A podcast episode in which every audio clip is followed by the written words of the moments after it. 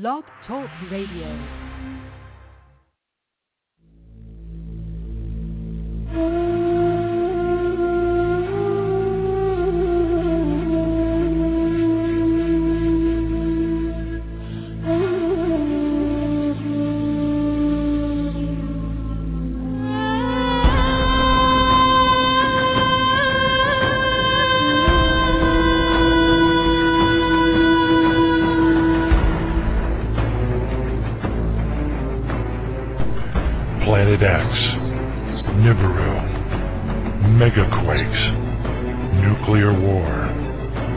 martial law.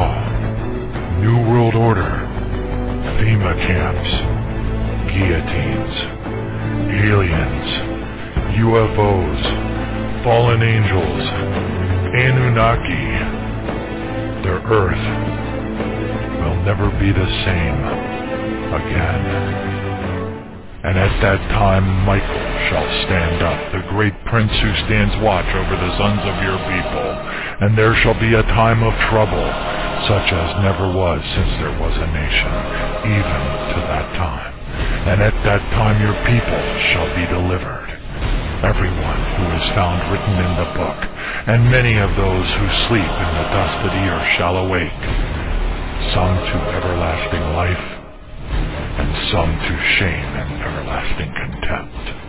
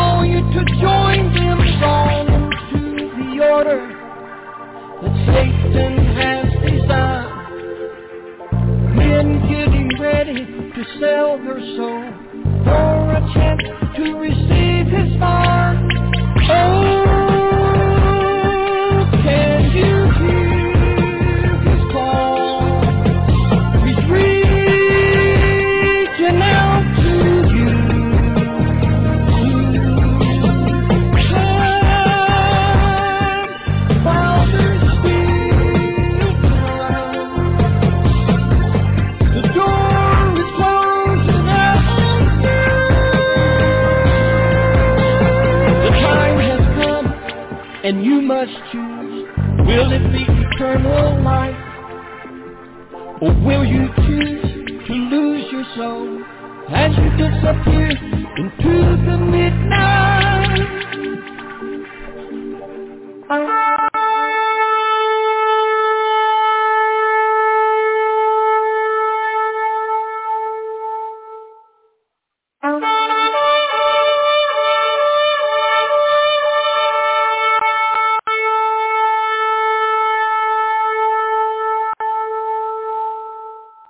Heavenly Father, we thank you, Lord God. We thank you for all of the trials and tribulations. And they do seem to be never ending, Father, and, and to, to different degrees of magnitude across all of the world.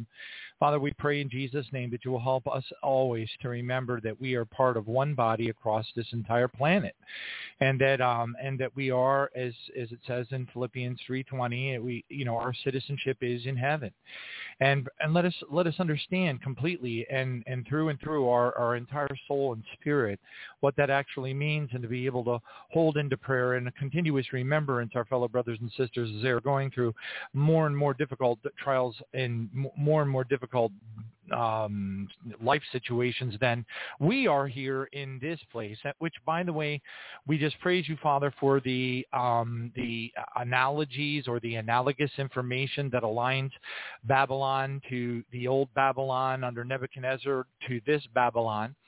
Uh, and uh, it really does help us to be able to measure those things that occurred back during Daniel's during the captivity uh, to the dynamics that we are in even today. And uh, it is reasonable to estimate from the the storyline of Daniel in captivity under Nebuchadnezzar and all the horrible things that actually happened that many of which we don't, uh, many of it, many of us don't even know about, nor do we recall about the millions that were slaughtered, millions of your people that were slaughtered during that period.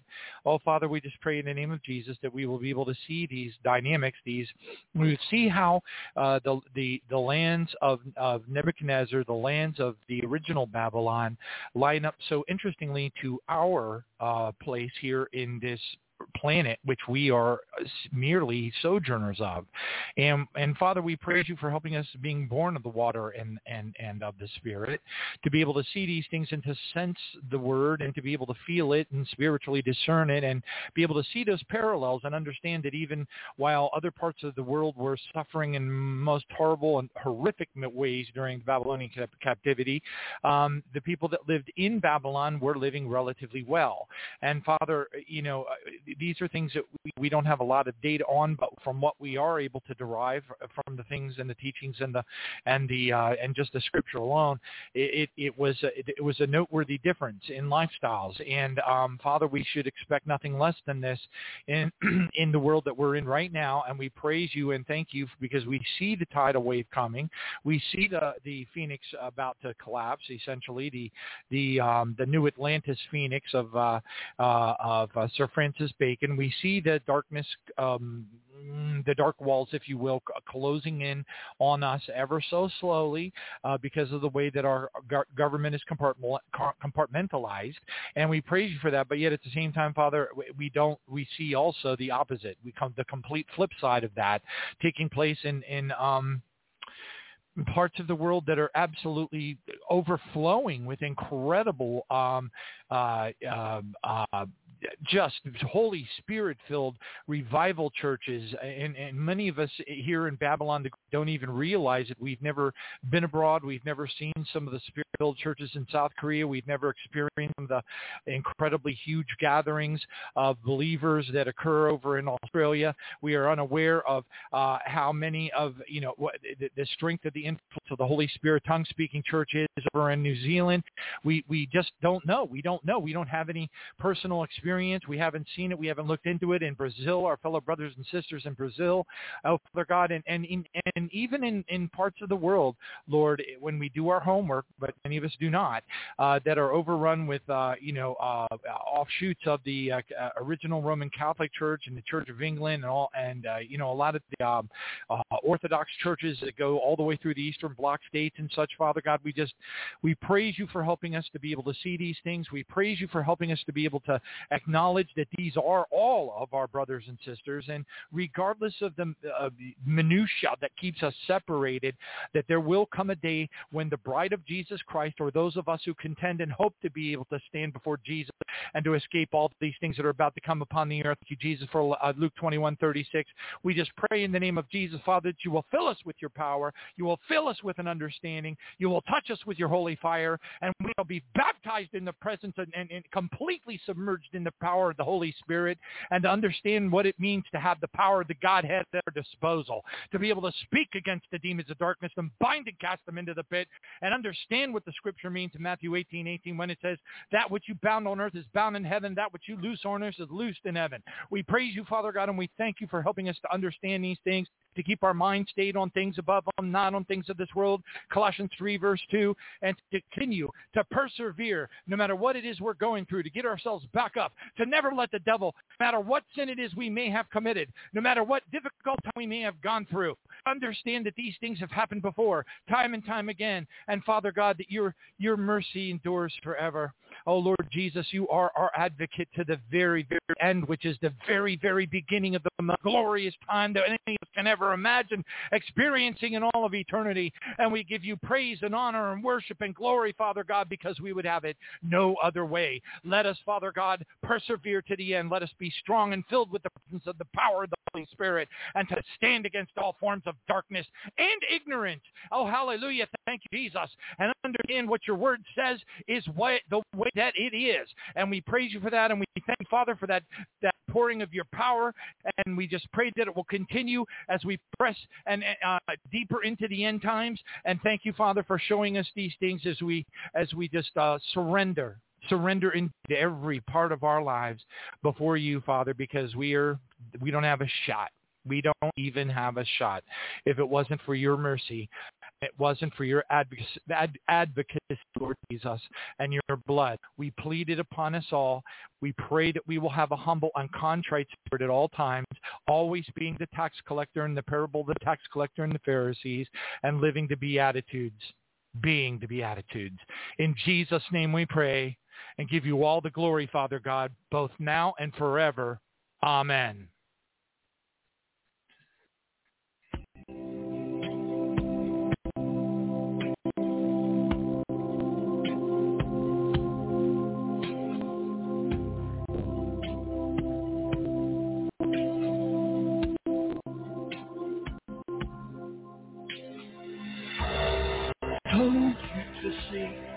Watch and pray. For I would come for you one day. I gave you my word so you would know. The time I'd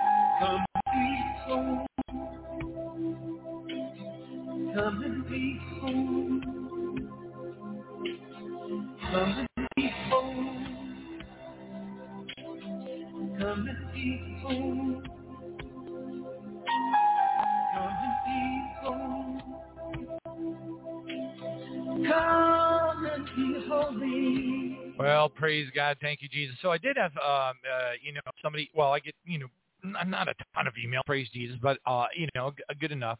Uh, the Lord gives me opportunities, which are awesome. Praise his name.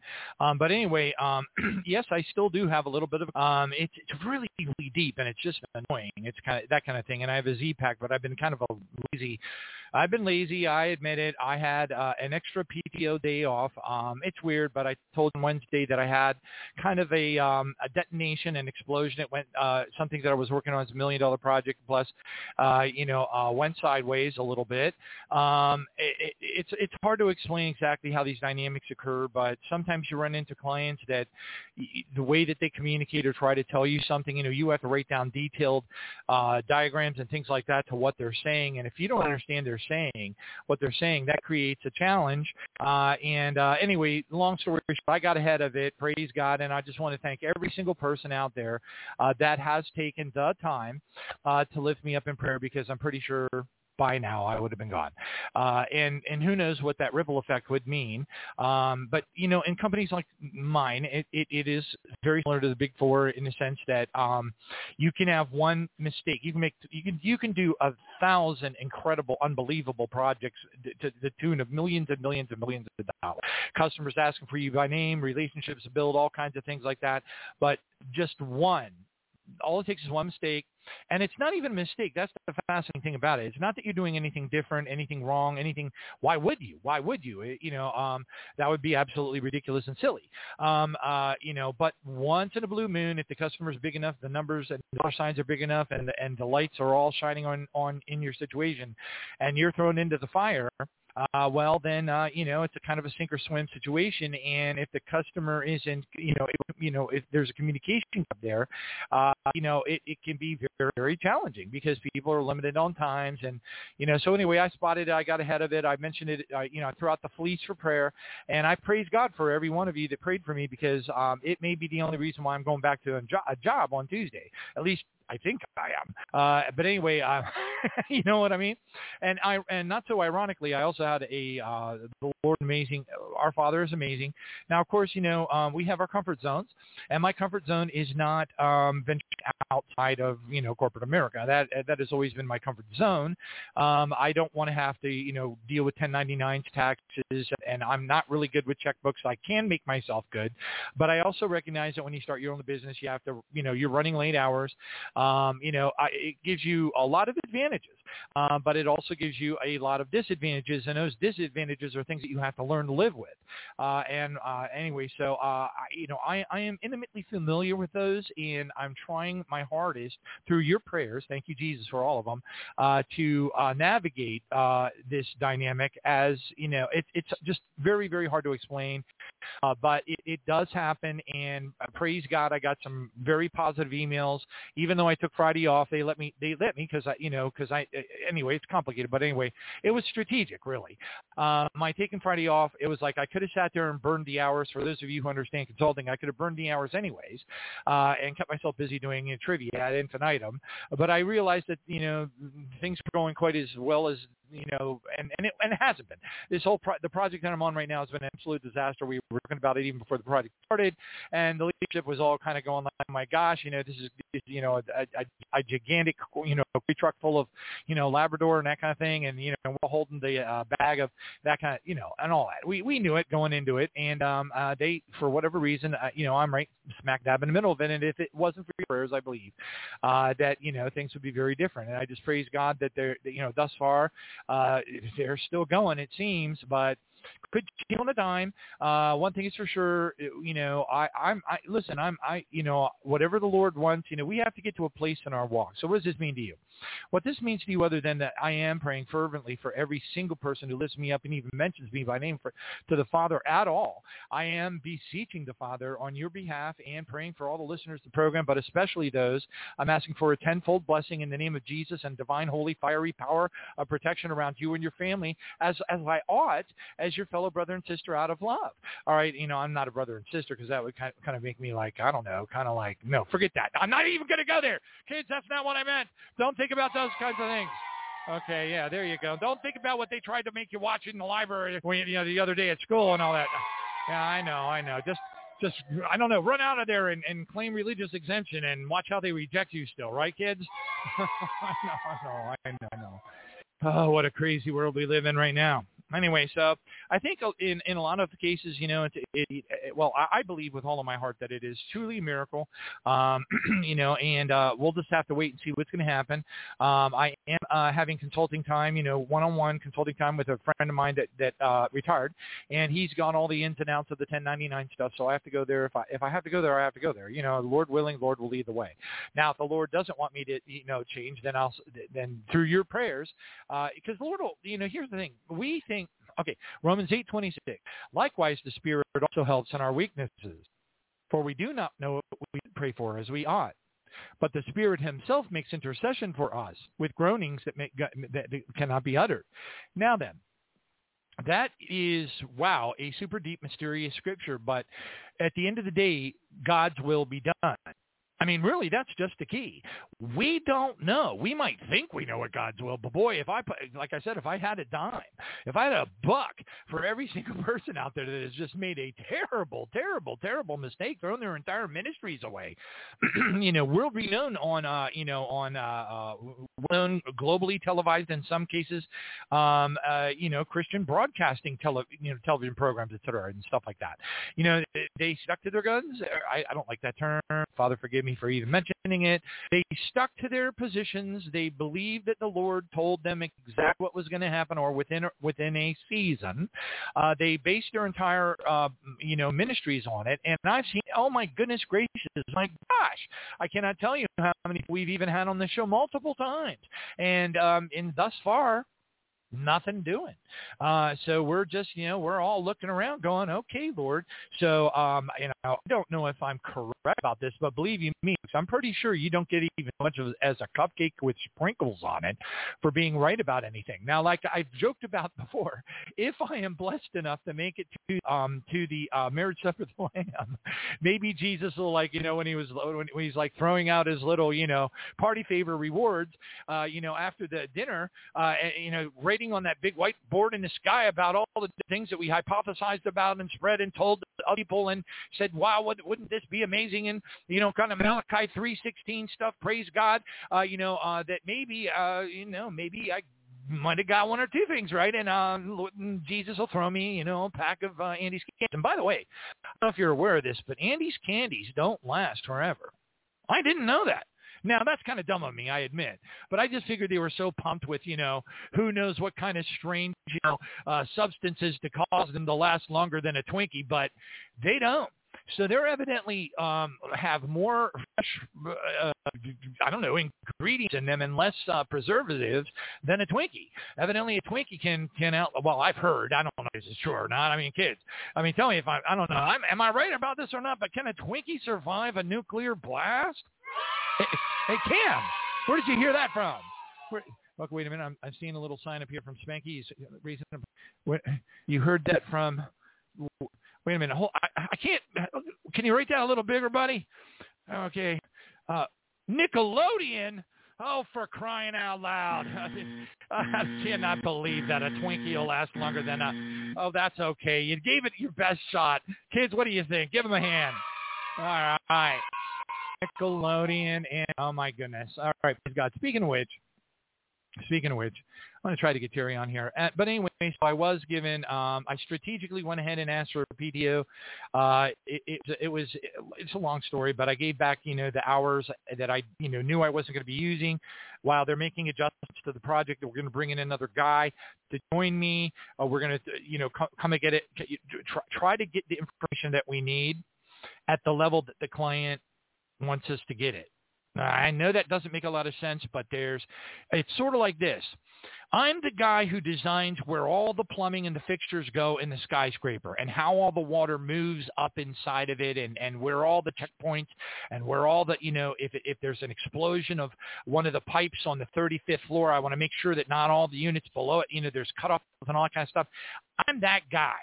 Okay, well, the client's working, operating in, a, you know, like, hey, I don't really care about where you're running the pipes. All I care about is what color are the fixtures. You understand? I want, you know, the, the, the, client is focused on. So anyway, so we're going to bring in another guy, which I recommended, by the way. Uh, you know, and I hope he does a good job. I know he's relatively new, so I hope I didn't throw him into a three alarm. Actually, it's probably more like a twelve alarm fire, but um, we'll see what happens. Praise God. But in the meantime, I, I always like a plan B. Uh, I do believe now. I know this isn't something that you will. You'd really have to stitch together an awful lot of scriptures in order to make the argument for this. Which, by the way, it is a strong argument when you do that. Uh, but that that concept about the Lord, our, our Father, you know, God helps those who help themselves. There's, believe me, if if you stitch together the right number of proverbs and psalms and things like that, you can make a very strong argument that that is absolutely the case.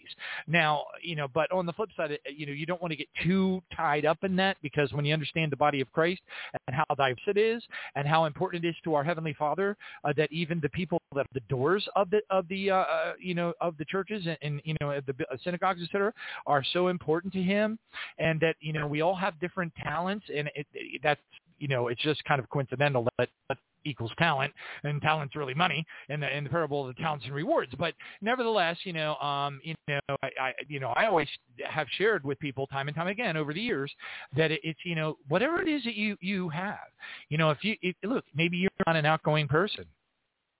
Maybe you're shy. Maybe you don't want ha- to have somebody walk over in the restaurant and dump a bowl of lobster bisque right on your head, mentioning Jesus. Huh? Well, anyway, again, prayer. Prayer is the number one ministry you can set up a true prayer ministry. I do strongly recommend that you learn spiritual warfare prayers. I have on tribulation-now.org or tribulation-now.com or tribulation-now.com or tribulation-now.net. right? I have all the I at the, at the, all the same site um, in the links, and I'm just looking. I'm trying to uh, focus my eyes here. Oh, yeah, yeah, yeah, yeah. The links, if you're using a regular browser on a PC or whatever the case, uh, it, you just have to look for the white links on black. Now, if it's a mobile device, it might be at the very bottom of your screen. You got to scroll all the way down past the articles, and it just says spiritual warfare prayers, and there's a whole bunch of them. But when you go back to Romans 8:26. God's will be done. See, that's the key. Sometimes we, we we're praying for this to happen, right? Maybe it's because we're afraid, you know, like me raising my hands, right, kids? I mean, you know me, I'm a big fraidy cat. I am. I'm a big fraidy cat, and I get depressed at the snap of a finger, which, by the way, is not ideal. Okay, so I have to repent, and I have to. I praise God for First, First John one nine. Thank you, Jesus. That that keep going. Hallelujah. Uh, you know, uh, uh, if we confess of our sins, He, our Father, is faithful and just to forgive us of our sins and cleanse us of all unrighteousness. And in days like today, when we look around us and we know, know our Bible really well, it's kind of uh, well, it's kind of you know makes you wonder. But you know, I would rather be the taxpayer or the tax collector renting my robe and not thinking I'm worthy to make it heaven, having a contrite spirit. It's not, you know, it, it, as Paul put it, you know, heaven forbid that you should go out and sin that you'd receive more grace. No, no, of course not. But you know, in our journey, we are continuously examining and, and, and, and repenting, hopefully every day, sorry, confessing every day and working to stop doing whatever that is that we've been doing. Some things, some hills are harder to climb. Some of them are big mountains. Some of them are giant mountains. Some of the things that we have in our lives have been burned in our lives and our behaviors and the way that we think since we were children. And it's not easy. You know, renewing of the mind is not, you know, it doesn't, it's not a flip of the switch. Okay. And then for those of us like myself that were trapped in one saved all day for the vast majority of my life, uh, you know, then I really have to be careful because I, I'm vulnerable. Okay. I have, you know, I know too much about uh, all that belief system, the evangelical beliefs. I have to deal with my family, which are very much part of the evangelical churchianity of the United States of Babylon the Great. I got, I got, you know, and then I've got a balance now because of the global scope of the radio show. I've got to be able to recognize that somebody who lives over in France may not have an Assembly of God, uh, you know, church down the road or a Pentecostal church down the road from their house. They may have to drive 50, 60, 120 miles just to get to the closest one, and it, you know, might have like two members or something. Who knows? I don't know. I, I doubt that's the case. But I'm just saying, um, you know, and I have, you know, just for the fun of it, I looked uh, Assembly of God and Pentecostal churches in Weymouth, England one time, and I was actually quite surprised that there was uh, something to the tune of, uh, I, between the two of them, uh, probably about five in the, in the general vicinity. We'll just leave it the vicinity. Now, how far that is, mile for mile for mile from any given place, in, in, in you know, in, in essentially, I don't know what they call them. Is it province? Is it county? What is it? What is Weymouth? I, I know it's like a little town, but or the other way around. I get a guy down and sideways. Kids, help me out here. I don't understand how the United Kingdom works. Oh, and by the way, the United Kingdom for them, uh, they're actually taking a second look at things. They're seeing all the creepy weirdness that's going on with Fauci, I guess, uh, and the Senate, you know, blah blah, and this, that, and the other thing. And it looks like they're starting to have second thoughts about the uh, COVID pass. now, what does that actually mean? And excuse me for clearing my throat. I, I have a Z-Pak, and like I said, I've been kind of lying low the last couple of days. Uh, just you know, I, I, what is it with us in the grass is always greener thing? What is that like wired into our DNA? Why is it that I look forward to taking time off from work and then I dread it when I have it? You know, I know why it is. I know what it is because I'm, I'm not, you know, I can't just make a phone call and say, you know, hey, Sally, uh, hey, Tony, come on, hey, why don't we go out to the, you know, um, uh, Bonefish Grill and get ourselves, you know, uh, this, that, and the other thing, you know, kind of hang out and talk about stuff. I don't have that option.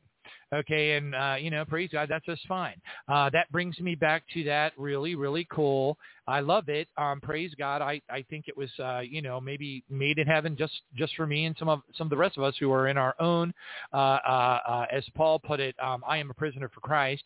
Uh, we're all in, in our own prisons. Even if we're in families, we could have like you know eight people in our family, six people in our family, a husband, uh, you know, a, a brother, whatever the case is, all living there. And you know, you would think everything was kind of honky dory, but you know, it says in Proverbs, it says uh, uh, more blessed. Now I'm dorking this up, okay, because I'm doing it from memories. But it's in, it's in Proverbs. It basically says you, you're you know you, you're more blessed if you have a dry morsel and uh, peace than you are with a food full or a house full of feasts with strife. Okay, basically in, implying that if there's strife in your house and people don't get along and they think you're some kind of weirdo and you, they, they they think you know they're ready to turn you in to the authorities.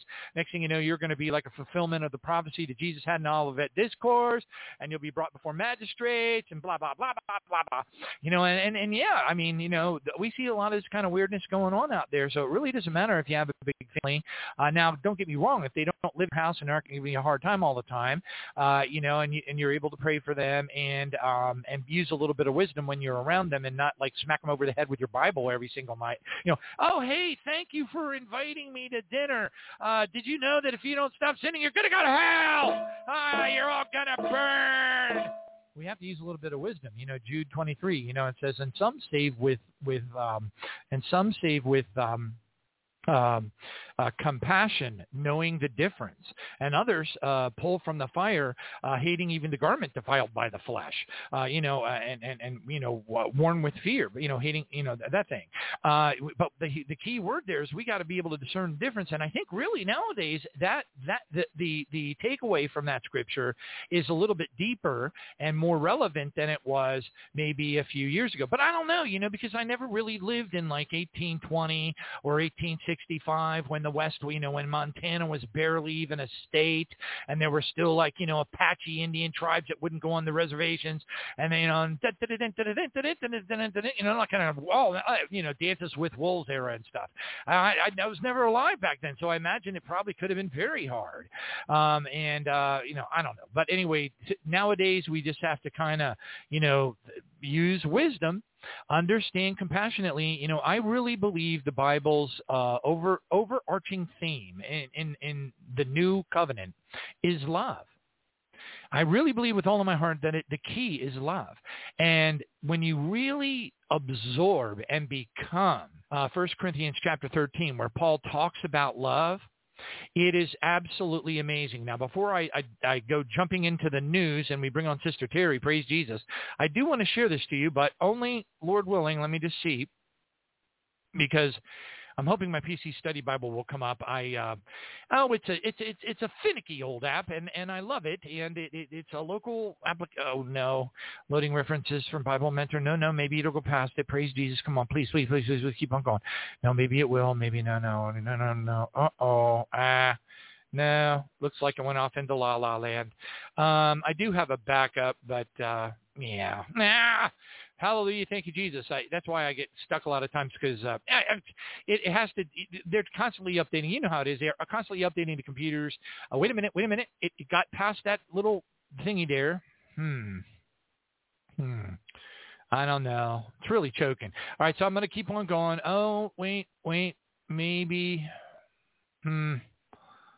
Yeah, I don't I don't know what the update was that went on my computer a couple of days ago, but my goodness gracious, it took it forever to load it, and I was thinking to myself, well, I wonder how many strange spyware, you know, gizmos and gadgets from the bowels of Sheol that they've installed on my computer this time. For those uh, out there who are uh, Windows 11 resistant, you know, not VAX resistant, but Windows 11 resistant. A lot of us are that. All right, praise God. But anyway, um, um, All right, uh, but yeah, I'm gonna since it did come up. Hallelujah, thank you, Jesus. I will take the time because uh, I will take that as a sign from the Lord uh, that uh, I'm gonna just share this with you because it's just so cool. And I've shared it before, but I'm gonna share it again because that's just how cool it is. Okay, because uh, you know, and I know a lot of people get all freaked out and weird and stuff, but I have discovered I've been very blessed. Thank you, Jesus, with with uh, you know investing in the PC Study Bible even as far back as 1998 when it was you know way out of reach for me and and um and and, and uh, anyway, long story short, uh, you know, the competitors. There's only really one real competitor out there, and um, it's known as Logos, and that is insanely expensive. And I've been told by a person who actually spent the money on Logos uh, that was a good, you know, close to me and everything, that the output that I was getting from PC Study Bible was actually better than what he was getting from Logos, which is interesting because it was about half the price. But I invested in a little bit at a time, and I don't even know. Is the divine providence of the Lord? Uh, it goes back to that Romans 8:26 scripture. You know, we can be praying, uh, dear Heavenly Father, in the name of Jesus, I pray that little Muffy will, or that's a bad example. Let me think of another one here. Um, but but you know, when we pray over certain aspects of our lives, because you know we're not really living Joshua 1:9, be strong and enough, enough good courage. Be not afraid, nor thou be dismayed, for the Lord thy God is with thee whithersoever thou goest. The problem is the devil's always going to be punching you in the head and telling you that you're unworthy. which of course you know that you're unworthy, so that kind of makes it double. And, and you know, and then you're like, well, I rebuke you, devil, you know, I, and and you know, but it's it's a constant battle. And um and for any of us who care. And we should care because we should love the Lord our God with all our heart, our mind, and soul. All right, so praise Jesus. So, you know, th- and there are priorities. So sometimes we'll pray for things. I even have a little witticism on my phone that, that shoots by in my little, I have a screen, you know, it's like shows photographs, like in a picture show. And I put all these little sayings about Jesus on there. Uh, but, you know, it, will there's one, it, it, and I'm going to butcher it, but it basically it says something along the lines of, maybe the reason you didn't get what you asked for from the Lord is because he was protecting you from something you should never have had. You know, but of course, you know that I'm telling you, that's absolutely brilliant. All right, but people, uh, you know, so so again, eight, Romans eight twenty six is interesting because some, you know, but that doesn't mean we stop praying. So you see what I'm saying? Uh, like you know, uh, Luke, you know, Luke 17, you know, um, all that. It's all in there. It's all over the Bible. We never stop praying. We never stop praying. We never stop praying because um, whether or not you're praying in tongues, now that's ideal because that'll that'll go right past all the demons of darkness that are going to try to hinder your prayers. All right, we've covered that many many times. Uh, but also, um, uh, you know, uh, you know, if if you can't, um, then you got to push through more. All right, that means you need to you know get on your knees and really pump into it. You know, hallelujah, thank you, Jesus. Not that the combination of the two isn't a whole lot even more effective. Praise God. So I can't, you know, I'm not suggesting one or the other. I'm suggesting both. Praise Jesus, especially this nowadays. Are you kidding me? Hallelujah. All right. So anyway, um, but yeah, no, I learned over the years that um, there were just I don't know bits and pieces uh, because of the I'm a fervent book reader. Uh, now lately I haven't been reading as much as I should be, but uh, I'm you know I got to sort it all out. You know when, when there's a funny when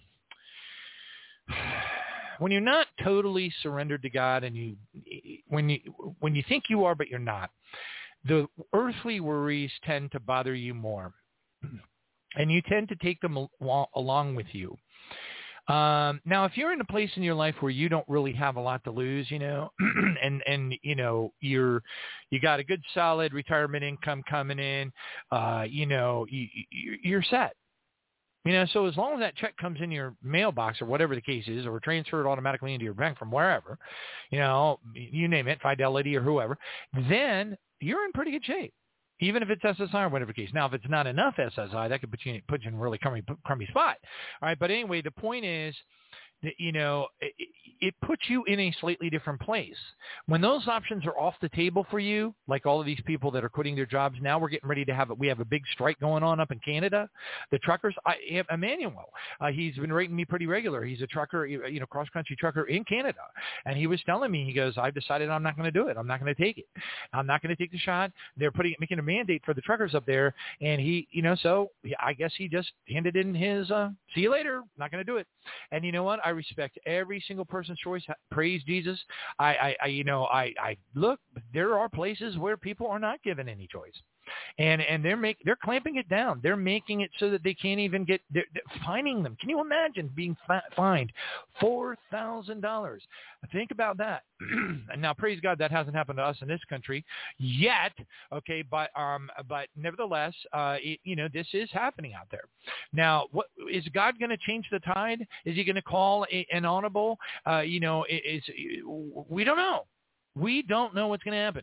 Now, what is possible if our heavenly Father does call an audible and things do shift, oh, I would love nothing. I sometimes I just say, Father.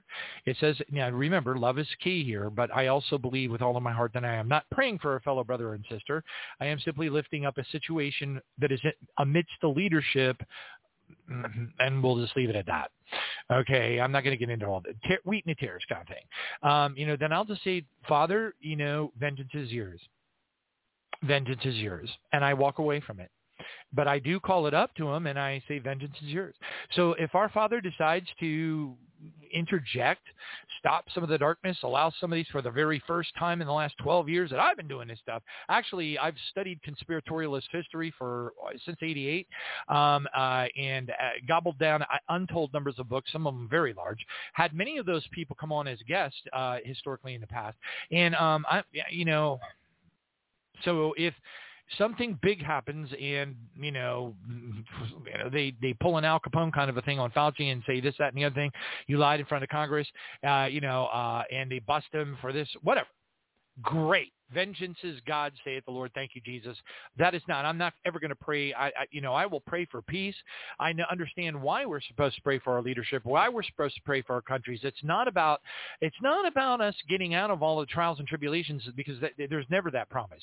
Okay, but it is to pray that our trials and tribulations can be minimized so that we are able to serve God less hindered by the ugly of the world. All right, praise Jesus. That's really what the essence is. That's really why we are asked in Timothy and also um, Romans 13 to pray for our governments. But it's it's always people always take things. They look at it and they're like, oh, this means this and this means that. I mean, you've got the entire. Oh my gosh, there's entire cults that are that are created, uh, uh, you know, uh, to uh, follow Romans 13 and to twist it so that uh, they can tell anybody who works in the government that they were chosen by God. You know, um, so was Nebuchadnezzar. Uh, you know, so people just, you know, anyway, so it's just, but listen to this. 1 Corinthians 13. If you go to the New Living Bible, it is really kind of an amazing translation in regard to the NLT. I'm sorry, the New Living Translation. and let me see here. Um, I want to go to the part, okay, yeah. This is the part I wanted to share. One body with many parts. Okay, this is talking about the body of Christ worldwide. Okay, we got to get it out of our head that it's talking about our local, you know, whatever, uh, non-denominational church down on, you know, Huckleberry Lane or whatever. This is not what it's about. This is talking about all of us together worldwide, going through all this stuff. That's where the bride is. The bride, I mean, folks. So, um, you know, when I pray for different parts of the world and that the Lord will touch people, and, you know, I know that our Father doesn't want one to perish. I know that Jesus died for all of the people in all the 240 countries, including the 43 countries, including the smaller island nations, etc. I get that. You know, and then now when you get your arms around 8 billion people with 2 billion professed Christians and you understand that, if, folks, it, uh, it's not, whew, wow, it, we really got to open our hearts and our minds and understand the depth, the, the gigandamundousness of the body of Christ. Who does Jesus love out of that body? Do you know? Okay. So anyway, um, one body with many parts. Listen to this. Now, this is out of the NLT. This one, first time I read this, I was like, wow. Um, now, don't don't get me wrong. If I'm gonna if I'm gonna do a deep dive research, whatever, I'll use the New King James. I'll usually, if it's a paper Bible, it'll be NKG, uh, NKJV, parallel with Amplified, because I think Amplified does a really good job, and it still has all of the language that it ought to have from the Textus Receptus uh, branch of the uh, text. All right, praise God for that. Now, anyway, so in the NLT, listen to this about the body of Christ. This is just absolutely beautiful. Okay, it may not be absolutely to the letter jot and tittle perfect. I don't know. I haven't done that kind of an analysis, and maybe it is. All right, but um, uh, boy, the way it reads is just amazing. And I love the Word of God. I want to know. I want to understand. I want to feel these things. I want to become them. I, you know, I want to be the Word. I want to be it. I, I want, you know, it. That's how we should all want to be. And understand the importance of the new eternal contract or covenant. Praise God. All right. Thank you, Jesus. All right, so listen to this. okay, verse uh, 1 Corinthians chapter 12. The human body has many parts, but the many parts make up the whole body. So it is with the body of Christ. Some of us are Jews and some of us are Gentiles. Some of us are slaves and some of us are free. But we all have been baptized into one body by one Spirit, and we all share that same Spirit. So right there, it's not about denomination. It's about the sharing of the Spirit of Jesus. Okay? Amazing, huh? Okay, then it goes on in verse 14. It says, yes, the body does have many different parts, not just one part. If the foot says, I'm not, I'm not part of the body, but I am, uh, but I, and I am not a hand, that does not make it any less part of the body. And if the ear says, I am not part of the body because I am not an eye, would that make it less part of the body? If the whole body were an eye, well, then how would you hear? If your whole body were an ear, well, how would you smell anything? Our bodies have many parts, and God has put each part just where he wants it. How strange a body would it be if it only had one part? Yes, there are many parts, but only one body. The eye can never say to the hand, I don't need you. The head can't say to the feet, I don't need you. In fact, some parts of the body that seem weakest and less important are actually the most necessary. In fact, some parts of the body that seem the weakest and least important are actually the most necessary. And the parts we regard as less honorable are those we clothe with the greatest care. So we carefully protect those parts that should not be seen, while the more honorable parts do not require this special care. So God has put the body together such that extra honor and care be given to those parts that have less dignity. This makes for harmony amongst the members in the body of Christ, so that all the members care for one another. If one part suffers, all of the parts suffer with it. Isn't that true? If you have like, if your foot is like, you know, and you got this big old, oh my goodness, and it's just cramped up and it's like the whole body is like, ow, ow, ow, ow, ow, ow, ow. If one part of the body suffers, all the parts suffer with it. And if one part is honored, all the parts are glad. All of you together are Christ's body, and each of you is a part of it. Here are some of the parts God has appointed for the church. Apostles and prophets and teachers, those who do miracles, those who have the gift of healing, those who can help help others, those who have the gift of leadership, Let's hope that they're leading them in the right way. Uh, and those who speak in unknown languages. I wonder what that means. no, I don't. We are all apostles. Are we all pro- are, are we all apostles? Are we all prophets? Are we all teachers? Do we all do miracles? Do we all have the gift of healing? Do we all have the ability to speak in unknown languages? Do we all have the ability to interpret those unknown languages? Of course not. Wow. Boy, this would put a, an awful damper on the average Pentecostal praise God, thank you, Jesus. And I still think they're one of the you know best groups out there. Praise the Lord, thank, especially when it comes to receiving the baptism of the Holy Spirit. Thank you, Jesus. All right, and casting out of devils. All right, praise you, Jesus. But anyway, this is amazing. So it says you should earnestly desire the most helpful gifts. Um, but now let me show you a way of life that is best of all. And he goes in and he talks about love, all about love. Love is the guiding, ethical. It is wow if I could speak all the language of the, uh, of the of the earth and the angels and didn't love others, I would be only a noisy gong or clanging cymbal.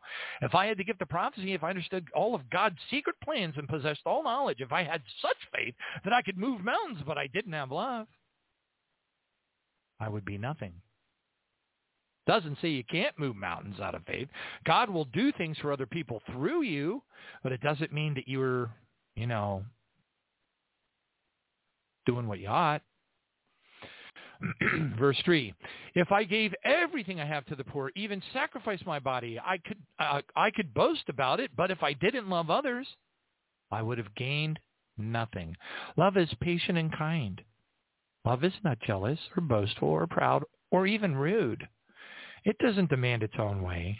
It's not irritable. And it keeps no record of being wronged.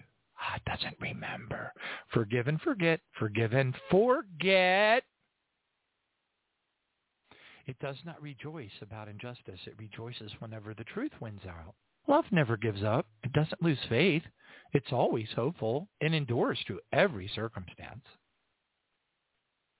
Prophecy and speaking in unknown languages and special knowledge will become useless, but love will last forever. Now our knowledge is partial and incomplete. Even the gift of prophecy reveals only part of the whole picture. Wow, that's beautifully stated. But when full understanding comes, all these partial things will become useless. Hmm. Yeah, now I want like um, a, a, triple parallel Bible. I want uh, New King James, Amplified, and NLT. Praise God. Right, kids? Hallelujah. All right. Kids, come on, snap out of it. How, how come it is when we get deep into the scripture, you guys' minds start to, you know, want, you're, you're, you're good Jesus kids. You don't make, okay, hallelujah. All right, those 12 Bible verses I wanted to have uh, memorized uh, next Friday or, or, whatever. All right, praise God. There'll be, a, a, what do they call that? A, uh, we'll have a quiz. How about that, kids? A quiz. Kids, what kind of an award did the dentist receive? He received a little plaque. the dentist, you know, received a little plaque. What do you think? I don't know. That's kind of gross. Kids, what do you think? Yeah. I don't like that one either. It's kind of creepy. Um, uh, yeah, no, floss, uh, floss after, you know, at least once a day, children. Uh, but, you know, some people say three times a day. Some people say more. Some people t- say walk around like a geek and carry your floss with you every place you go. So, and, and you know, and, and be sure to floss with your mask on. Okay, kids? you know, you wouldn't want to catch anything. Right. I know. Kids, how do you fix a cracked pumpkin? Pumpkin patch. Thank you, Jesus. Hallelujah. Hallelujah. Kids with a pumpkin patch. Oh, my goodness. All right. Hallelujah. Oh, I got to check. I'm going to make sure this uh, sensor here in the office is working right. Um, long story, but I won't talk about it because it'll take up time. All right, praise God. Uh, what stays in the corner yet can travel all over the world, kids? What stays in the corner but can travel all over the world? A stamp kids. Stays in the corner but can travel the world. Come on. Okay, I know. Some of these were pretty complicated. Some of these were pretty good. Thank you, Jesus. Hallelujah. On that note, let's go ahead and head into the news. Praise Jesus. All right, hold on just a second. Here we go. Ladies and gentlemen, may I have your attention, please? It's not normal. It's just wrong. Game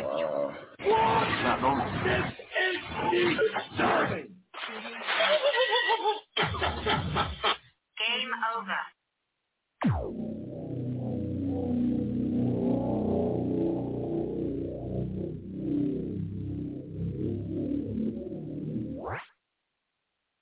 All right, praise God. Thank you, Jesus. I was going to play this whole clip, but I'm not because of time. Uh, but um, just so you know, uh, the situation in Xi'an, uh, China, Xi'an, China, and other neighboring areas now is way, way, way out of control. And there is actually footage that is leaked out, and they are barricading people into their homes. Uh, they are locking them down. I mean, they're they're not messing around. I mean, this is pretty horrible, folks. They're treating them like worse, and it's just awful. It's just terrible. But anyway, praise God. Thank you, Jesus. In the interest of time, though, I d- there's too much very important news, so I want to get it out so that we give Sister Terri as much time as possible as well. Praise Jesus. And of course, she can go till 9:30 or whatever Eastern, so she has an hour and a half if I stop in five minutes, but it'll probably bleed over another five. All right, praise God. Thank you, Jesus. Hallelujah. Next up. CBN News reports 26 Democrats are retiring. This is beautiful. Okay.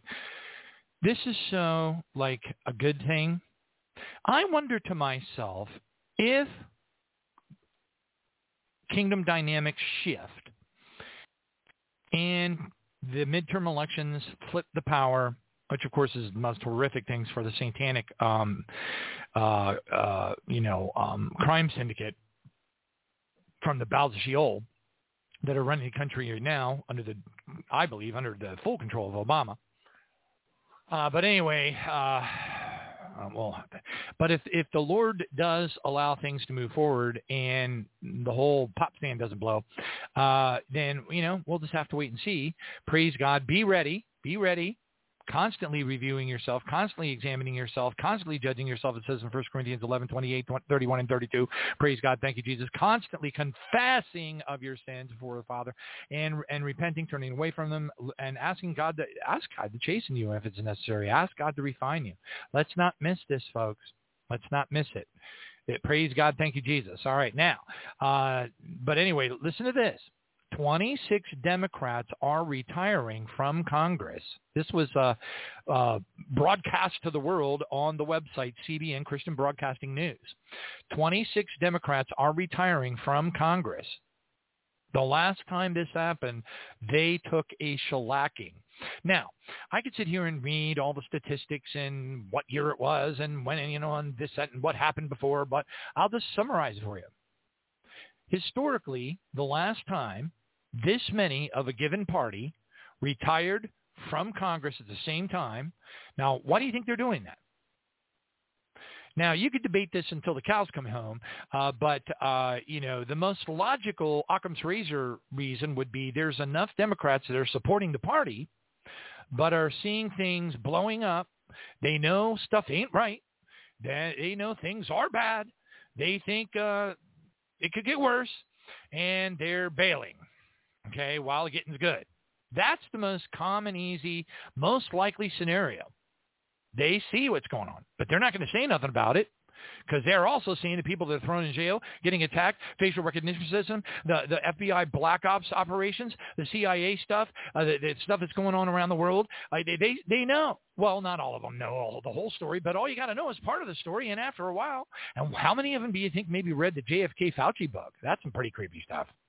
And how many of them have seen the Veritas, Operation Veritas report? How many of them have looked, listened to the to, to the uh, Senate uh, subcommittee hearings, uh, you know, uh, uh, impeaching Fauci publicly worldwide? And he got busted with an open microphone calling one of the uh, senators a, moron and saying and also using Lord's, Lord's name in vain. Um, right there, I mean, whatever. It's just so. But this is very good news. Huge news. All right. Again, 26 Democrats are retiring from Congress, and the last time this happened, they took a shellacking. I know you can say, you can use that coined phrase about, uh, you know, statistics, you know, lies, damn lies, and statistics is the phrase, uh, you know, implying that, you know, they don't always tell what the future holds. All right, so we don't know. Okay, God's will be done. Thank you, Jesus. Hallelujah. We're just going to have to watch and see. Um, I, I'm thinking I'm going to have to. I don't know if I got to get with a financial advisor because I'm running out of time. I'm gonna. I probably have to save in order to save my house. I got to re, refi it to get the monthly costs down so that when I'm retired, I'll be able to afford it, you know, paying the bill. Um, cause if I, cause paying it off by now, I'm just, I just don't think I have enough time. I could get close, but I don't know. Uh, you know, it's so hard to say. And, and then, then I, then I'm kind of like, are we staying? Are we going? Are we staying? Are we going? Are we staying? Are we going? Are we staying? Are we going? Are we staying? Are we going? What is going on? And I know there's a lot of people out there that are in that same situation. It's enough to totally make it. Let's hear a praise offering for Jesus. If you're in that same situation, I've been in for 11 years. Ha Hallelujah! Yeah. Are we there yet? No. Are we there yet? No. Are we there yet? No.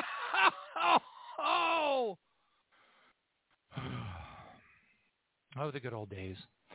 Before I was too, you know, I was too dumb to understand what actual copyright law. I believed all that baloney people were throwing up on their uh, on their uh, on their YouTube channels. Anyway, praise God. Let's go go forward. Hallelujah. Fox Business reports Supreme Court blocks the Biden OSHA vaccine, OSHA vaccine mandate and allows rule for healthcare workers. Wow. Praise God. So this caused a massive, now of course, you know, depending on where you are on the world of understanding, uh, you know, the hundreds of rungs that are on the ladder of understanding, then you're going to, you know, see things from a different viewpoint, and that's true. And is that applicable, you know, country-wise and all that kind of stuff? Yes. Yeah. And are we all still one part of the body of Christ? Uh-huh. it's hard to it's hard to, you know, we got to yank ourselves out of that that almost borderline narcissistic myopic view of who we are in Christ. Oh, praise God and really understand the power. Really understand the power. Praise his holy name. Thank you, Jesus. All right, next one up. Praise God. Now, because of that monumental uh, Supreme Court event, which uh, blew me away. Uh, thank you, Jesus. Uh, you know, and, and I didn't think it was going to go through because of precedents, but evidently um, there was there was folks. They got sworn, by the way. I just wanted to let you know. I read several, several articles, uh, you know, maybe two or three pieces of them, and evidently there were so many committees and groups and you know frontline doctor type groups and things like that that su- that were allowed to submit briefs and stuff to the Supreme Court to review um, yeah, it really was an amazing kind of a thing. All right, praise God, thank you, Jesus. Well, guess what? That sparks a series of uh, jubilation across uh, the world of the Fox Newsonians. Uh, the we'll call them the Trumponians. Now, I, I was a little sad to hear that Trump said something nasty about DeSantis and started making fun of him, which strongly indicates that he's going to be running 2024, and he feels that he might have to go up against DeSantis. I just don't care for that stuff. Um, and I think a lot of people don't care for that. But you know, what are we going to do? We live in a fallen world. If you if you think that we're somehow more saved than some other country because of Donald Trump, that man, you are not getting it. You're not understanding your Bible. Now, if it's a matter of, you know, him versus LGBT elemento, you know, throw the Bible into the largest burning bin group of psycho end of the I mean, I don't know what to call it. So yeah, no, if it's choice between one or the other, I mean, you would have to be punch drunk. Uh, but but anyway, all that being said, it, you know, we are not from here. We are sojourners. We are citizens of heaven. Uh, praise God. But you know, I wonder to myself, could this change the tide of the world? Is it possible that this dynamic has a butterfly effect? Because remember, the uh, United Kingdom is getting ready. They're looking seriously at dumping their COVID pass on their phones. Now, I know there's a lot of places in Australia still completely lost their ever-loving mind. Praise God, thank you, Jesus. But you know something that traditionally does seem to happen pretty commonly is when the United States does something significant that affects global trade, that affects global policy, that affects... You following along with me? Then guess what happens a lot of times? Other countries will follow suit. They'll follow afterwards. I don't know what's going to happen. I'm just keeping my eyes on it. You know, I could play, you know, I, it's it's it's. But praise God, I'm just going to keep on going. Hallelujah, thank you, Jesus. Let's next one up. Look, it, it opened up a landslide of stuff. Look at this. Fox News reports Trump delivers what sounds like a 2024 stump speech at his first rally in 2022. Bum bum bum you know, as sad as it is, I, and as I, as much as I would rather not be wrong, I mean, I don't know. You know, it's like I better refinance fast. this could drag on for a long time. Oh my goodness gracious sakes alive. God is full of mercy. Thank you. Th- praise Jesus. But we don't know. That's the thing. We don't know. Wait until you see this. Wait until you hear this. This tells a story. If you if you're a regular listener of this program, you are going to see the potential for a story. Now, I've written articles about this.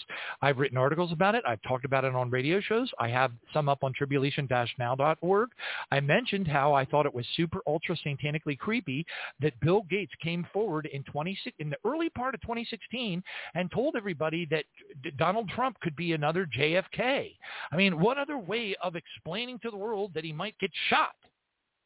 All right, and then Trump did one of his largest, uh, you know, um, uh, you know, uh, I don't know what you call it, worldwide speeches uh, with Bret Baier, uh, you know, and uh, one of the other anchors from Fox, and they sat pretty far across from each other because the pandemic had already started, obviously, but they did it in front of the Lincoln Memorial. Remember? I have that up. JFK and Lincoln. What do they have in common? I put that up on on the web. It's on. It's, it's if you go to the first page, you got to go to page two in a normal browser. All right, uh, to find it, it's pretty far down. It's probably like 20 articles down. But anyway, um, you know, uh, now guess what? Get this. I, I, look, I don't look. I don't want to be even a part of any of this. All I want to do is, you know, as a lot of us want to do, is we just want to bide our time on this earth. We want to bring as many along with us as we possibly can. We want to be good. We want to give.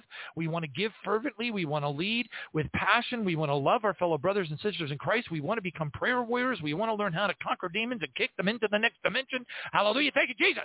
All right. And we don't want to miss. If there is a barley harvest and a wheat harvest and, and, and a grape, harvest like I've been led to believe, then praise God. Thank you, Jesus. We don't want to miss the first flight off this alien demon infested rock in Jesus' name. Hallelujah. Praise God. How can you miss that one? We don't want to miss it. All right, listen to this headline. Praise God. Another one. Trump claims he could have lost it. He, he couldn't have lost the 2020 presidential election because his Arizona rally boast, uh, boasted thousands of attendees and had cars that stretched out for 24 miles, which is true. We all know it was one of the world's largest fraud ever perpetrated. And but here's the thing: some of the other so many of the other countries, because of stuff, um, don't like him. They're still running commercials with Obama on them. They love him. Over in Belgium, they have like cartoons with Obama or mock up mock-ups of Obama on it. You know, it, it's weird. Things are not what they seem, folks. If you don't have a global touch, if you haven't blessed, been blessed and you're not talking to people that God sends to you from around the world and having conversations and having them send you photographs from their TV, I've seen it. All right, next one up. Now, this is where it gets a little bit more like this. All right, here we go. Next one. Praise God. Now I'm going to zoom in and see if I can figure out, uh, let me see, News World Middle East. Okay, I think this is yeah, this is from one of the major media outlets, um, and uh, I forget which one. Ah, it's like it's, it's like CBS or something like that. Uh, but anyway, it says, listen to this headline: Iran's supreme leader shares animated video depicting an assassination of Donald Trump. Provocative video shows Iranian military targeting former, former United States president in a drone strike while he's on the golf course. Hmm? What a false flag would that be? Then you wouldn't even need 2024, would you? There'd be your black swan event, wouldn't it? Look, God's will be done. I am not from here. I am not staying here. I'll be happy if I get a teeny weeny little Thomas Kinkade uh, a house up on the top of a mountain with you know some lions and tigers and bears to hang out with, and you know, and I, I need the snow. I got to have some snow. Maybe I, I, Lord, can I can I also have one of those like orange saucers? It can be one of the the, the aluminum ones. I want to go down the hills. Although one of the sleds would be cool too. All right, I don't know. Praise God. I'm I'm having a Colossians three two moment. All right, praise Jesus. Next one up. Next one up. Okay, there you go. Fire that sound man. No, don't do that. Don't do that. Not during the pandemic. That would, be, that would be downright mean. And never mind. Don't just forgive him. All right. North Korea fires unidentified projectile. Report suggests, and they are uh, the, the, the the let's just say the highly untrustworthy, uh, you know, military industrial complex, which is also the military extraterrestrial industrial complex, which gets extremely dark. And I'm not going to go there, but the bottom line is what they are telling the world is that, uh, in fact, uh, you know, uh, China does have hypersonic missiles. Well, come on, folks, please. I'm, I'm sorry, the, uh, the, the uh, DPRK or North Korea has hypersonic missiles. Now, here's the thing. If they do, guess what? They didn't build them themselves. It, either that or they were given the exact diagrams from China, which, by the way, is a good friend of theirs, uh, or Russia.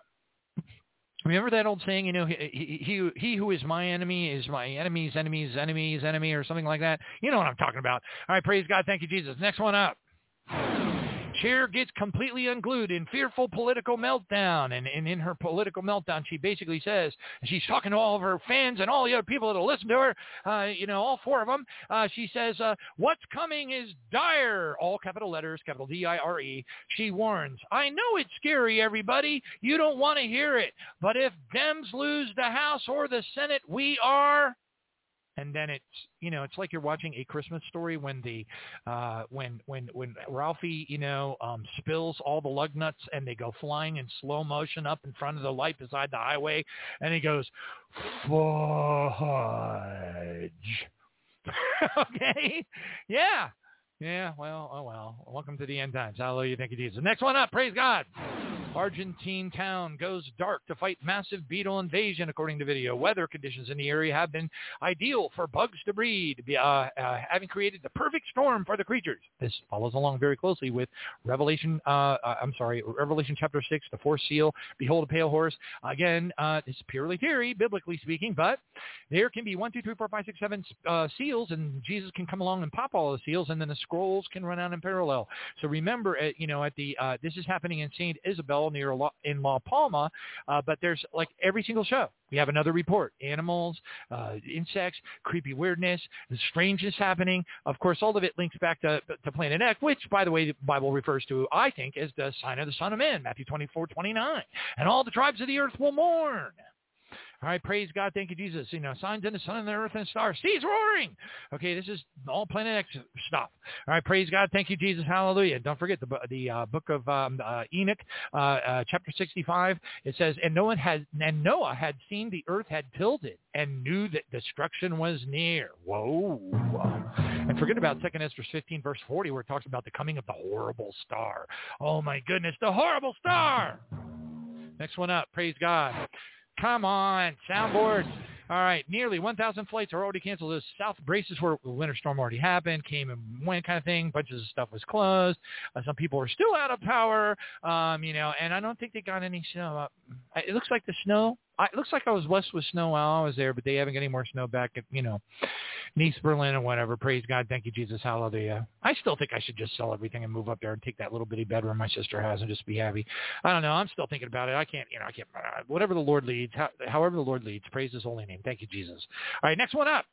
Israel hit by massive flooding. Icy rains hit Israel over the weekend, uh, leading flooding and property damage, and cars completely submerged underwater, and all kinds of horrible things. Which, by the way, they have plenty of pictures and photos of, so you can. It, it, it's it, uh, like I always say, if I read one report, you can pretty much believe there's probably another 50 or 60 of reports of different countries having the same problem, but there's not enough time, there's not enough paper, and there's not enough websites, et cetera, et cetera, et cetera. Next one up, hallelujah. Listen to this. Right, praise God. Headlines. After 28 days on a ventilator, family loses legal battle to try ivermectin. Other alternative treatments for their dying father. Two guesses what I think about that. Next one up. Israeli Air Force, United States military holds joint aerial drill over Negev. Desert Falcon exercise the latest cooperation between the Israeli Defense Forces and America's Middle East focused Central Command, which, by the way, is where? Where's Central Command? About 15 miles from my house. yeah, yeah, for real. Hmm. Praise God. Thank you, Jesus. Next one up. Hallelujah. Breaking, Senator Marshall proves Fauci lied by obtaining previously unpublished financial records. And in there, he was able to go in there and establish once again that there was a gain of function as part of the goal. And now he's uh, even putting together a Fauci Act, and they, he has a, an appropriate acronym for it, blah, blah, blah, this, that, and the other thing. But they're trying to, you know, eh, what's going to happen? What happens when one of, one of the people on the board of directors is Satan himself? What happens? Is it the whole Glenn Beck thing again? Is that it? Next one up, listen to this headline. An Australian state bans signing and dancing. Listen to this. I'm sorry. Banned singing and dancing during COVID. Then the Hillsong megachurch held, uh, uh, uh, uh then the Hillsong megachurch held a youth camp. Okay, so the police are like, you know, swarming on them and, you know, it's the same old stuff. So this is happening in New South Wales. Uh, some people say NS, NSW or whatever the case is. But um, to health officials in the Australian state of New South Wales told the megachurch Hillsong to immediately stop the singing and the dancing.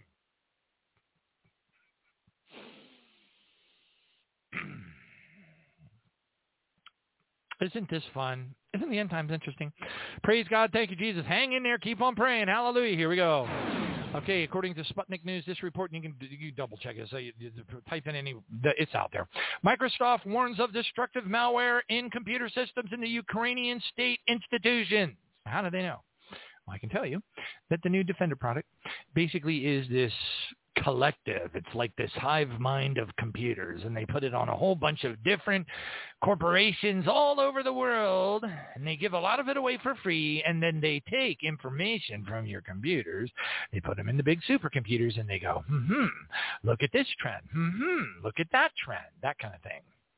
Yeah, part of the control grid? You can believe it. This report came from the Microsoft Threat Intelligence Center. Destructive malware in the Ukraine. Next one up. Hallelujah. Thank you, Jesus. Breitbart. United Kingdom looks uh, to scrap coronavirus passports as Omicron wave fades. I'm going to repeat this. United Kingdom looks to scrap the coronavirus passports as the Omicron wave fades. Did you hear that? Did you hear that? What's going to happen? Where's this heading? Hmm. Listen to this. Sign of the Time News reports Los Angeles cargo trains repeatedly looted, tracks littered with Amazon packages. You need to see the photograph. There is not a headline out there that can capture what you would see when you look at the photograph. So if you're wondering where your Amazon box is, well, well, look at the photograph. Yeah, it's unbelievable. Now, if this is any kind of temperature gauge of how bad things are for the general population, the forgotten millions, the for, I, what I should say is, let's be honest. Uh, I don't like that term, let's be honest. How about this? Let's be full disclosure and perfectly frank. Not Frank, Charlie, Tony, mm, you know, whatever. But when you look at this photograph, folks, if this is a temperature gauge for the hun- probably tens of millions out there of people that have been kicked out of their houses, lost them because of the subsidies. This was I could go into this as the greatest, you know, wealth transfer since, you know, blah, blah, blah, and bread was sliced, all that kind of stuff. Probably be at least partially right. All right, praise God. Listen to this. Excuse me. Hold on a second. All right, praise God. High-level international bankers simulate the collapse of the global financial system. They're calling it Event 201. Hear, hear what I'm saying? Global bankers, they're practicing for Event 201. They started in late 2019, and they're practicing for what? The collapse of the global financial system. Does that tell you anything? How close are we? Praise God. Thank you, Jesus. Another headline. Praise you, Jesus. Hallelujah. I'm running out of time for Sister Terri. You know, uh, European Union to stage a six-week large-scale cyber attack exercise on what? Supply chains. No, you say. Uh-huh. No, no, no, no, no. That would just be too, I don't know, end times-ish. uh. without firing a shot. Listen to this headline, please, in the name of Jesus. WorldNet Daily reports, without firing a shot, China seizes control of America's farmlands from the RAIR Foundation, R-A-I-R. President Joe Biden has told the media earlier in 2021, after a phone call with Chinese President Xi Jinping, that China was going to eat our lunch, was the quote. Heads up, they are already literally eating our lunch as they buy up American farmland and invest in thousands of American companies. The current trend in the United States is leading us toward the creation of a Chinese-owned agricultural land monopoly. Representative Dan Newhouse, Republican in Washington, warns uh, in a recent House Appropriations hearing. According to the American Military News, Newhouse raised his concerns about Chinese land ownership as he proposed an amendment in a new agricultural appropriations bill, H.R. 45, uh, 4356. Uh, now listen, you know, and it says it'll block this and block that, blah, blah, blah. All right. It's only a House bill. See, the, one of the number one mistakes that I see Christians making out there because they do not understand the government at all. They're out there going, oh no, they're made FEMA camps are going to take us all over, going to COVID, we're all we're going to lose. Oh my goodness, ah! And they're they're, you know, grabbing their depends and running for the hills over what? A house bill? then they obviously have no idea. Now you destroy the filibuster, and that that's a problem right now. Anyway, so thus far, thank you, Jesus. That has not happened. Next one up. DNA test to now be added to COVID screening. Get that? The Polish health, the Polish health ministry is planning to introduce a new type of screening uh, for coronavirus after a gene was discovered that determines the likelihood of a patient suffering from severe or fatal COVID. Dun, dun, dun. Are you following along here? West promised not to enlarge NATO, and these promises were broken. And it goes, I mean, it's like this article is like several pages long, goes all the way back to the Clinton administration and Gorbachev and all this other stuff, and saying that we've just been. I'll just give you the summary. Every promise that we have made, we we make Stalin look like he was, uh, you know, a little three, you, you know, a little three-year-old angelic, pretty little girl uh, saying, "No, Daddy, I didn't do that." so, I mean, just, well, anyways, praise God, thank you, Jesus. Iran Supreme Leader releases video depicting. Oh, I already covered that. All right, let me just see. Oh, Biden is creating a database of people and their religious beliefs. Hmm? Yep. Yeah, it says the federal entity that helps officers in, the, in Washington, D.C. courts in formulating release me- recommendations and providing supervision and, and, services to defendants awaiting trial, the column says has developed a new record system that will store the names and personal religious information of all employees who make religious accommodation requests for religious exemption from federally mandated vaccine. yep. China's piling up unprecedented quantities quantities of food. They control, get this, 69% of maize, 60% of the world's rice, and 51% of the world's wheat supplies. Oh my. Did you know that? Hmm. Oh, the AP's Newswire says expect more worrisome variants after Omicron, according to scientists. Yahoo News reports uh, from Reuters that United States grocery shortages deepen as pandemic dries supplies. You know about the uh, kind of mini tsunami thing that happened because of the Tonga underwater volcano? Uh, wasn't too terrible, but, you know, heads up. January 6th defendant says that the FBI tried to recruit him and to, for the purpose of spying on Oath Keepers. No, you say. Come on, they would never do that. It just goes on. Here's here, look. There's an, a states states are investigating individual United States of America states are investigating the surge in the mortality rate amongst 18 to 49 year olds, majority unrelated to COVID. But are they related to the jab? The list just goes on and on. Praise God. And on that note, let's just go ahead and jump over to Sister Terri Hill. Thank you, Jesus. Thank you for hanging in there. And let me just see if I can find her. There she is. Praise God. And let's bring her on live.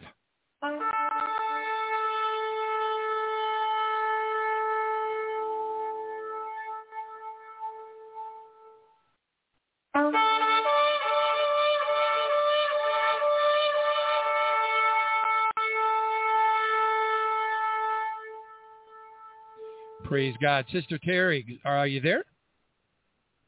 I am here, John. Can you hear me? You sound great. You sound really great. And I'm sorry I ran so far over. The, the news is it's unbelievable. But you got to hear a big chunk of it, so you know what I'm talking about. Anyway, the microphone is yours. God bless you. Thank you for joining us. And uh, folks, look, look forward. Once again, this is I just absolutely, and I know I've heard the emails.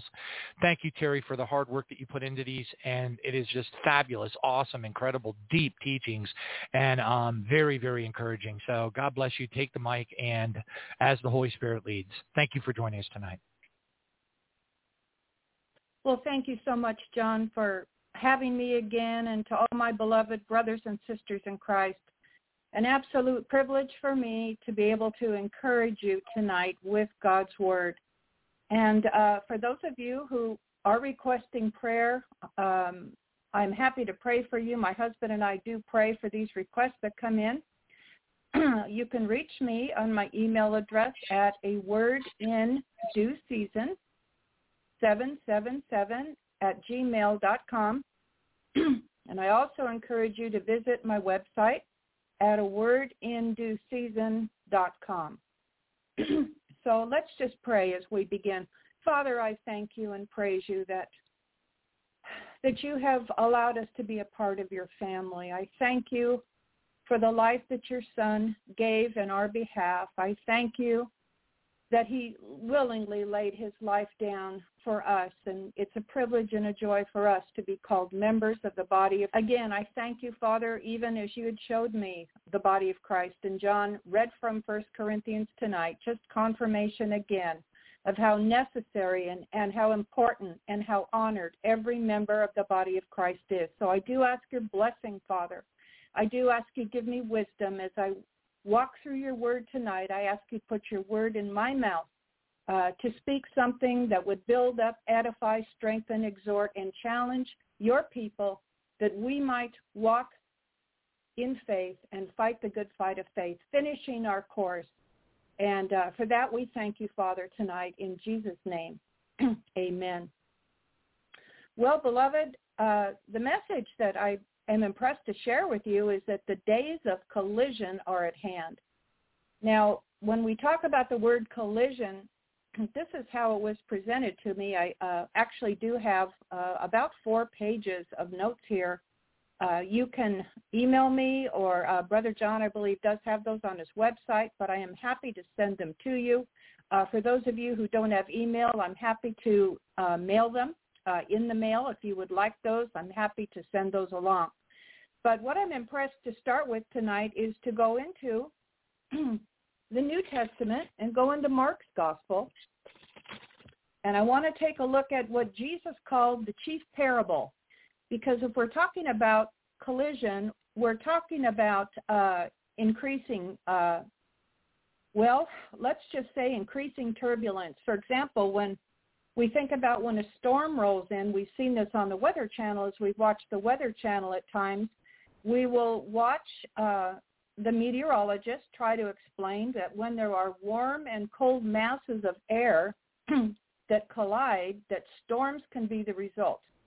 Or there may be high and low pressure systems which can affect our weather here on Earth and the atmosphere. But uh, similarly, we know that the kingdom of light, God's kingdom of light, his eternal kingdom, is colliding with the kingdom of darkness. So everything we talk about tonight uh, is sort of something that I was just impressed to put down on paper. I did ask him, I said, Father, what is it that you see that your people are having to deal with? What are they struggling with? What is it that they're experiencing right now that will be helpful? So I'm trusting that hopefully something I say tonight will be helpful. so in the days of collision, we see that um, there's more and more confrontation and impact that seems to be coming from opposing forces. Uh, perhaps some of you have experienced that, but where I would like to start is at the beginning where all of us started when we first heard the gospel message. And uh, we want to see, take a look at how Jesus explained the parable of the sower in Mark's gospel. Now, it, it appears in uh, several of the gospels, but I do want to look at Mark chapter 4, and I want to read something to you because what I want us to see here is the fact that living on planet Earth, we are caught, we are in the middle of a war, a spiritual war that will manifest into the spirit, into the physical realm, even as storms and um, warm and cold masses collide. There are storms, and sometimes they're devastating, and there is much destruction. Sometimes lives are lost. Uh, there is uh, appearing what I'm starting to see is a real separation now.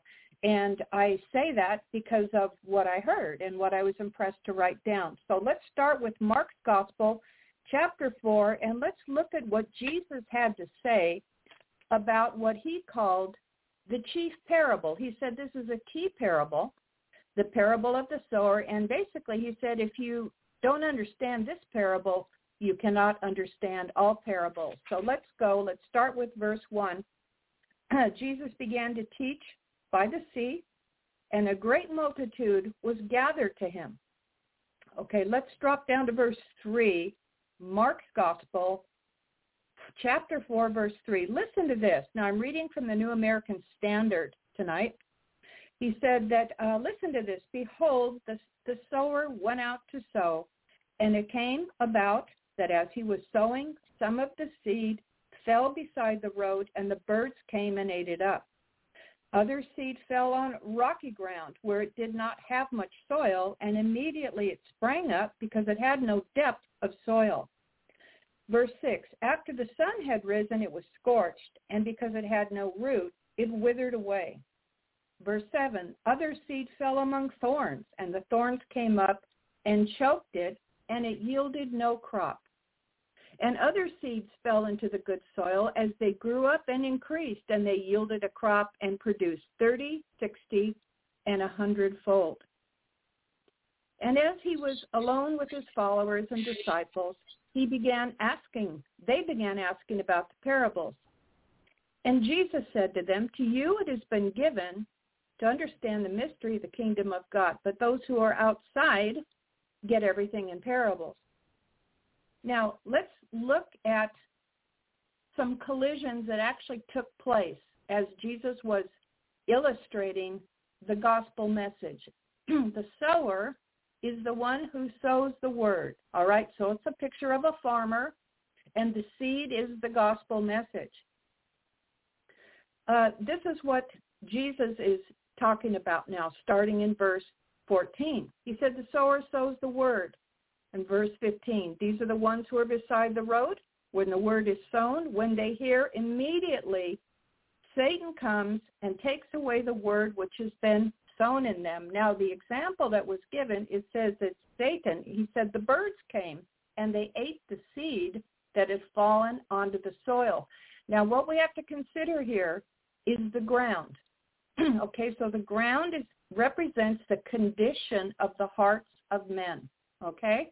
So we see, first of all, there was a collision between when the gospel seed began to throw out, immediately there was a collision of that which was being sown, the gospel of the kingdom, the kingdom of light, the gospel message, immediately was confronted or collided with Satan and his evil messengers, who in this case were called birds, okay? So they ate the seed because it fell on very hard ground. So there was a collision with the enemy at the very beginning. The moment that you and I said yes to the Lord Jesus Christ, when faith rose up in our heart, when we recognize that we are hearing something that tells us we're lost, we must be born again that Jesus himself is the way, the truth, and the life. As we heard the gospel message, immediately the enemy tried to come. So there was a collision with the kingdom of darkness. Can we see that? Okay? Now, on and on, the, the, the uh, word continues. Uh, in verse 16, Jesus said, in a similar way, uh, there are those on whom the seed was sown in rocky places or stony ground. Okay?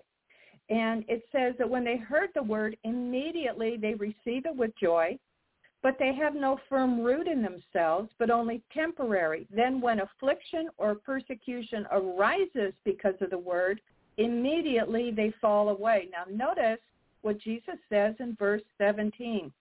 When affliction and persecution arises, it doesn't say if, it says when persecution and affliction arises, immediately they fall away.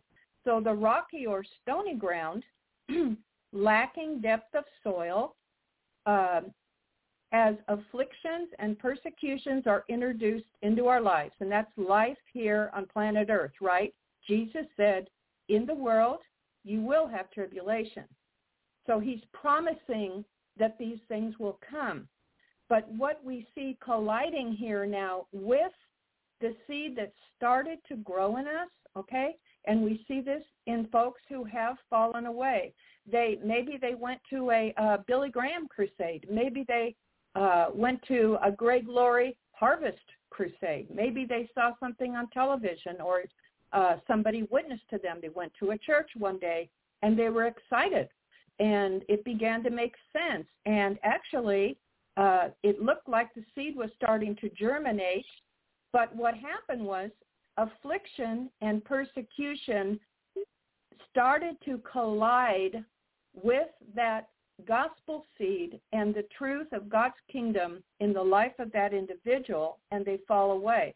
So the collision here would be afflictions and persecutions that come, okay, and no root system. So if there's no root system, certainly there will be no ability for um, uh, roots to go down and moisture and nutrients to be drawn into our lives. Okay, so we're talking about a spiritual principle here, but Jesus uses an illustration that an agricultural society could understand. Okay, so the first collision comes with Satan and his evil angels, his false messengers that devour that seed and snatch it away. Secondly, we see that affliction and persecution collide with that seed that begins to germinate with a new, and someone is excited right away, but life gets really hard and afflictions and persecutions come and they fall away. All right, now let's look at the third uh, type of soil. And we see this in verse 7, also verse 19. And then others, um, excuse me, verse 18, are ones in whom seed was sown among thorns. These are the ones who heard the word. But the worries of the world, the deceitfulness of riches, and desires for other things enter in and choke the word, and it becomes unfruitful. And so what we have here are thorns and thistles, all right? that uh, begin to invade the life of an individual who has heard the word, all right? And it starts to grow, but the thorns and the thistles choke and suffocate the seed. And this is a type of the worries, Jesus tells us, the cares of this world, the deceitfulness of riches, of the eyes, the lust of the flesh, the pride of life, and all of these distractions that begin to come in and crowd out the word of God that begins to grow in the heart. All right? So we see the collision from the very beginning. The war begins, beloved, when we come to faith in Jesus Christ. Hell will do everything. The enemy will do everything he can to attempt to turn you and I from growing in our faith in Jesus Christ. And here we are living in a world called planet Earth. We are citizens of heaven, but we live in clay, mortal bodies. So we walk out our time here that God gives us, and we collide with the kingdom of darkness. We collide with afflictions, persecutions. We collide with the injustice in the world that we see, the worries, the cares of life, raising a family, working, paying bills, trying to uh, make right choices, seek the right education, enter into the right type of work or business or ministry, raise our children in a way that is pleasing to the Lord. And in everyday life, there are cares, there are concerns, there are worries. We deal with things. We have to make choices. We we are bombarded on a daily uh, daily scope every single day with worries, cares, bad news, injustice, deceitfulness. We see these things, and then the enemy begins to try to entice the man or the woman of God and the young person to become so involved in the world, what happens is there's no time to fellowship with the brethren. There's no time to pray and read God's word. There's no time for discipleship, no time for evangelism, no time to put down roots in our faith. And these other things begin to crowd in upon us. And so the collision is ongoing. When we were born into the world, at that time we were alienated from God, but we hear the gospel message. The enemy and the kingdom of darkness begin to come in, and we realize as we grow in our faith that the kingdom of light is colliding with the kingdom of darkness, and we are caught in the middle of it. We're here, okay? We begin to understand that there is a spirit of truth. We learn about the Holy Spirit and the truth in God's word, and the enemy will do everything he can to keep us from not walking with Jesus, to keep us or hinder, hinder us with cares of life, with bad news, with fear, with worry, anxiety, uh, by dangling things in front of us to entice us away from pursuing the Lord Jesus Christ, faith in him, relationship with him, to grow in our faith, the enemy works continually. All right, so as we begin to grow in our faith, we're seeing that there is a collision that is ongoing. We're always colliding with something. We're colliding with different kinds of influences and we're, we're understanding that when we read God's word, we are reading what was inspired by the Holy Spirit. Truth in God's word is colliding with the spirit of error, and in the day which we live, we call it the cancel culture, in which we are um, being pressed upon to try to be politically correct because those who speak the truth, uh, when we walk with Christ, when we carry our own cross, um, we will be an offense to people. We absolutely will. People will misunderstand us.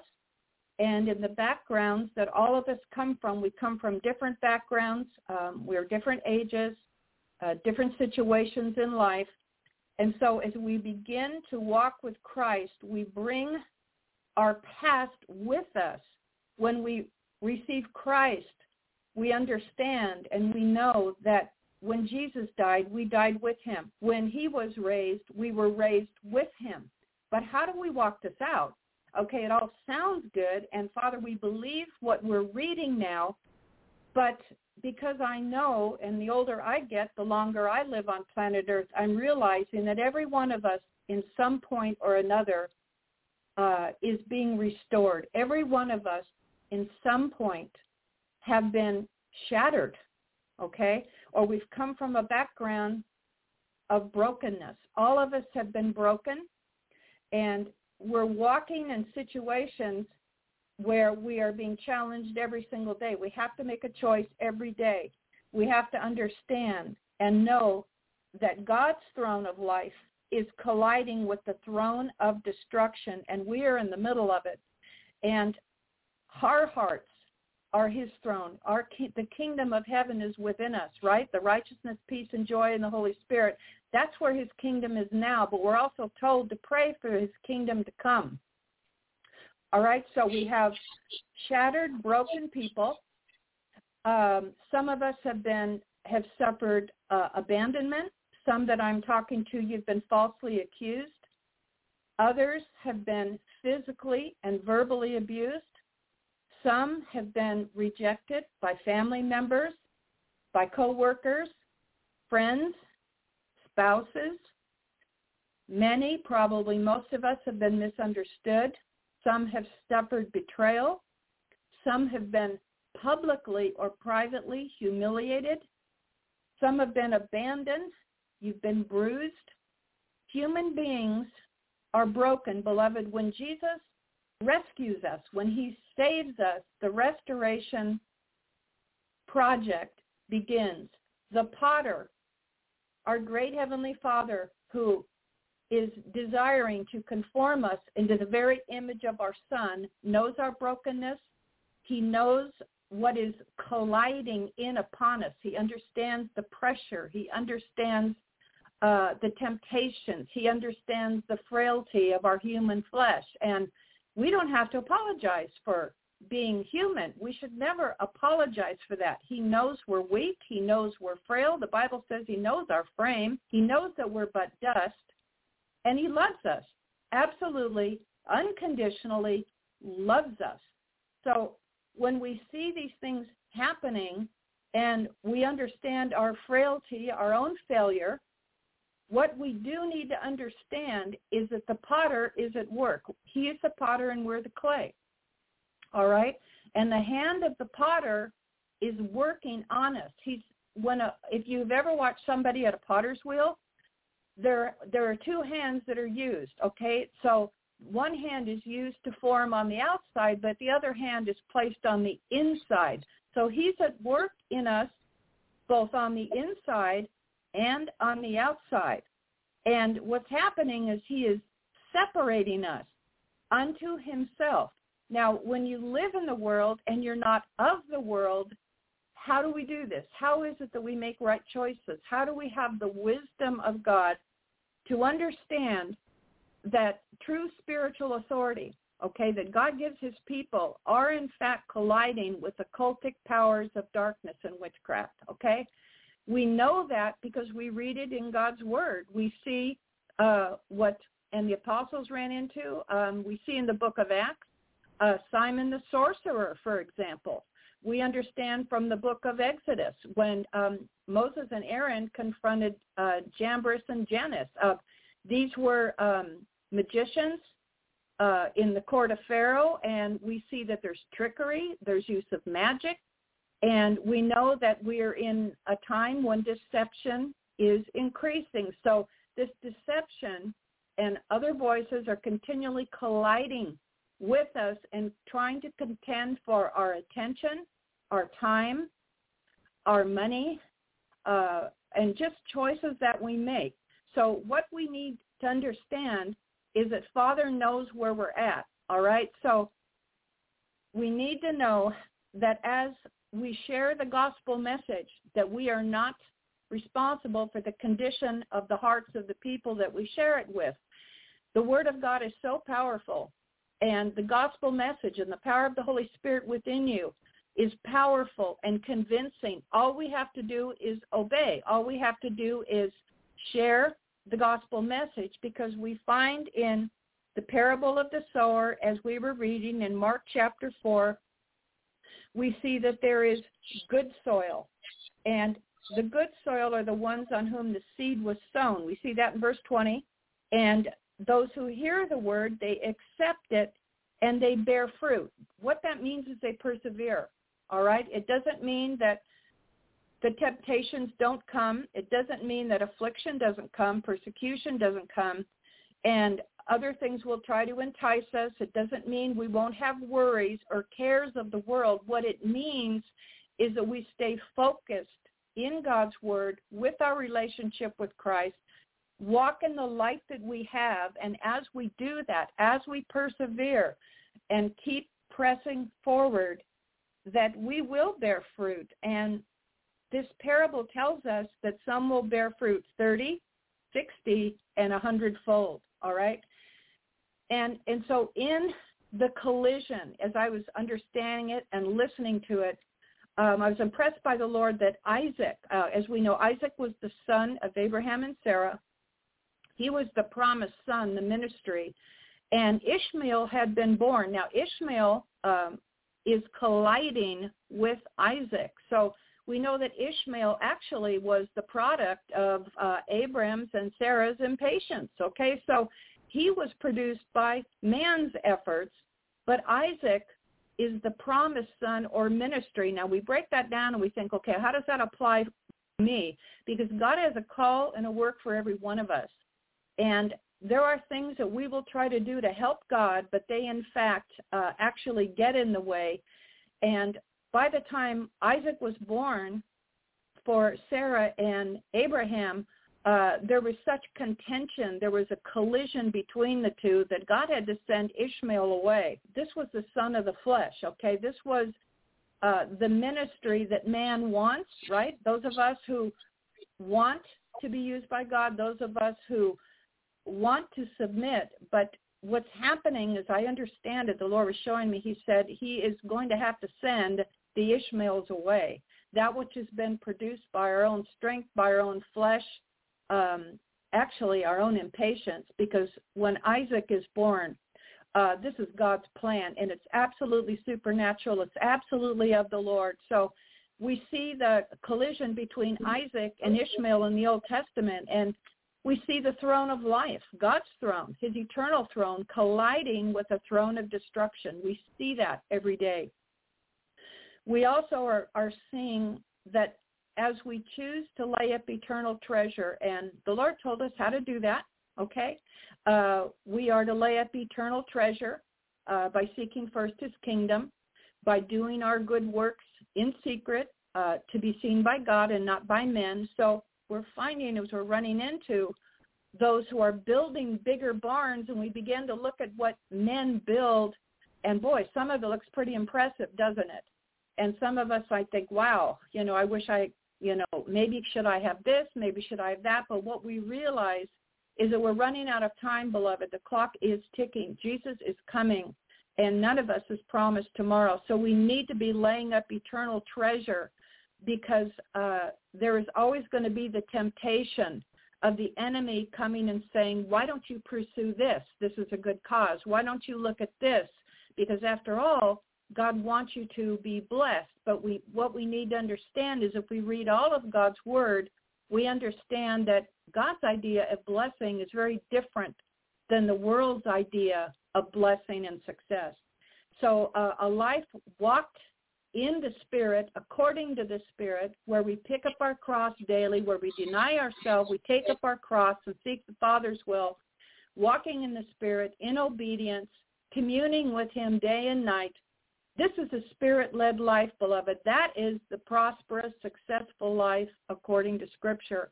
And so we see this collision coming in. Where Joseph experienced it with his brothers in the Old Testament, right? He started having dreams. He was uh, the favored son of his father. He had a dream of coming to the throne, and the collision that he experienced, he was colliding with his jealous brethren who mocked him. All right, so we see someone uh, who is aspiring and understands, beloved, we are called to the throne. We're called to rule and reign with Christ. And the scripture tells us that he that overcomes comes will sit with him in his throne. But again, he who overcomes. So that tells us there will be some who will overcome and some that will not. So there are decisions that we have to make. And Joseph had to deal, he had to, he had to collide with uh, Potiphar's wife. There was a collision there when he was falsely accused. He was thrown into jail. He was thrown into a pit by his brothers. On and on and on it went. So he had to persevere, and we have to persevere. And the peace and order in God's kingdom is colliding with the chaos and the turmoil of man's world. You know, one of the things that I am so very grateful for is the supernatural peace that God gives us, beloved, when we know we're in the center of his will. When Jesus is Lord and King and Master, when our eyes are on him, the storm rages all around us, but in the center of that storm, we all know is the eye of that storm and it's relative peace there. And Jesus is the Prince of Peace. Though there are storms around us, situations around us, uh, we can have supernatural peace. Jesus promised us. He said, my peace I give you, not as the world gives. And so there were there are going to be phone calls that some of you will receive, knocks on the door. Uh, you may get an email you may get a text, and if you've walked, lived a while, if you've walked through seasons of life, There are going to be things that are going to hit you. Sometimes they seem to hit from every direction. There are going to be times when you're going to have to deal with fear. Fear is a spirit. We talked about uh, voices. I spent four or five months last year talking about discerning the different voices. By the way, if any of you would like uh, those handouts, please contact me. I'm happy to send all of those things off to you uh, because there are many voices that are contending for God's people. Uh, we see faith and courage colliding with fear and hysteria. Fear is a spirit. We also know that uh, Jesus and, and especially John the Baptist told us, he who comes after me, in other words, he would prepare the way of the Lord for Jesus, will baptize you with the Holy Spirit and with fire. And we see a collision now. We see God's holy fire and a people being purified through um, the the heat of affliction. We see God uh, purifying the sons of Levi. He talks about in the Old Testament. He said, "I'm going to sit like a refiner. I'm going to refire them like gold and silver is, is refining." And that's heat. It's affliction. But we're also going to see we're going to bump up against those who are kindling and utilizing a strange fire. Uh, and the book of Leviticus talks about this. A, uh, Nadab and uh, Abihu. Uh, we see those that kindle a strange fire, and this is an unauthorized fire, an unholy fire, and this is doing something out of the strength of flesh. All right, we could talk a lot about the strange fire and the unholy fire. That's not the topic tonight, but the fact that I'm bringing it up tells us we're gonna we're gonna come into contact with it. If you've been circulating in some of the circles where I have been, I've seen this. And you'll recognize the difference between a pure and a holy fire and that which is not sacred, a strange fire. And those who dwell in the secret place of the Most High, we read about that in uh, Psalm 91, are colliding with those who trust in or dwell under the shadow of Egypt. And Isaiah 30 talks about that. I want to read uh, something to you in Isaiah 30 because there is a true covering and there's a false covering, all right? And again, that's not the topic of what I'm talking about tonight, but you're going to collide with it. You're going to be people that'll tell you, well, you need to have this covering, you need to have that covering, but what we need to do is look at the biblical covering. The Lord Jesus himself is our covering. And to the ladies tonight, for those of you who are married, your husband is your head. He is your covering. All right? So there is a true covering and a false covering.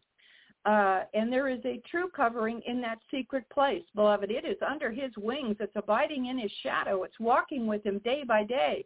But listen to what Isaiah 30, 1 to 3 says.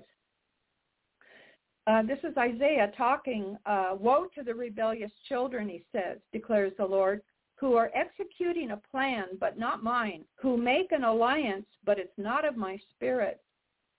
He said, those who proceed to go down to Egypt without consulting me. They're taking refuge in the safety of Pharaoh and they're seeking shelter in the shadow of Egypt. All right? So if Pharaoh is a type of the enemy, Egypt is a type of uh, this world system. So the Lord is um, warning his people, we don't take refuge and we don't trust in in the rulers of this world, and particularly um, the prince of the power of the air, nor in the shadow of Egypt. In other words, um, any strength that we may gain from the world. God says we don't trust in those things. Basically, what I'm observing with people that I know that I'm in contact with, it seems that God is kicking out the crutches that we are leaning on. Anything that has become uh, a God to us that we've been depending on uh, and that could be anything for any one of us, he will allow those things to be stripped away because he alone wants to be our covering and he wants us to understand that he is enough. He will provide. And um, also another thing that we're colliding with and we're seeing, I've had this happen uh, in meetings where I've ministered. I had it happen last year, as a matter of fact. Um, those who are sharing the gospel message freely without charge. And by the way, Jesus has nothing to sell. All right. He never has had anything to sell. Uh, even the Apostle Paul uh, was a tent maker. He didn't want to be a burden to the churches of the people where he went. When he collected offerings, He collected it for the needy, for the widows, for those who had need. He wasn't building his own kingdom, all right? So there's a collision that's occurring uh, now as it did in the time of Jesus. There are those who are sharing the gospel message freely without charge, and they're colliding with those who sell their gifts and prophesy for wages. Now, in the Gospels, we see Jesus had to take up a whip and basically he overturned the tables of the money changers. He said, you have made my father's house of prayer into a den of thieves. And we're seeing this now. We know this happened then. We know it's happening now. We see with King David, for example, we see a separation between what we can call the tabernacle of David and King David and the house of Saul and those who eat at his table. We know that David's table was in the wilderness and it collides with Saul. There was a point in time that God said, David, I want you out of Saul's house. So the scripture records that David's place at Saul's table was empty. All right. So David was being um, supernaturally protected because Saul was growing increasingly insane and jealous, wanted to kill him. And eventually Saul did take his own life. But what we see here is we're seeing the conflict increasing. We're seeing tension growing. We're seeing um, collisions and impacts that are having an effect on people. We see as we make the choice to follow the lamb outside the camp, the Bible talks about that.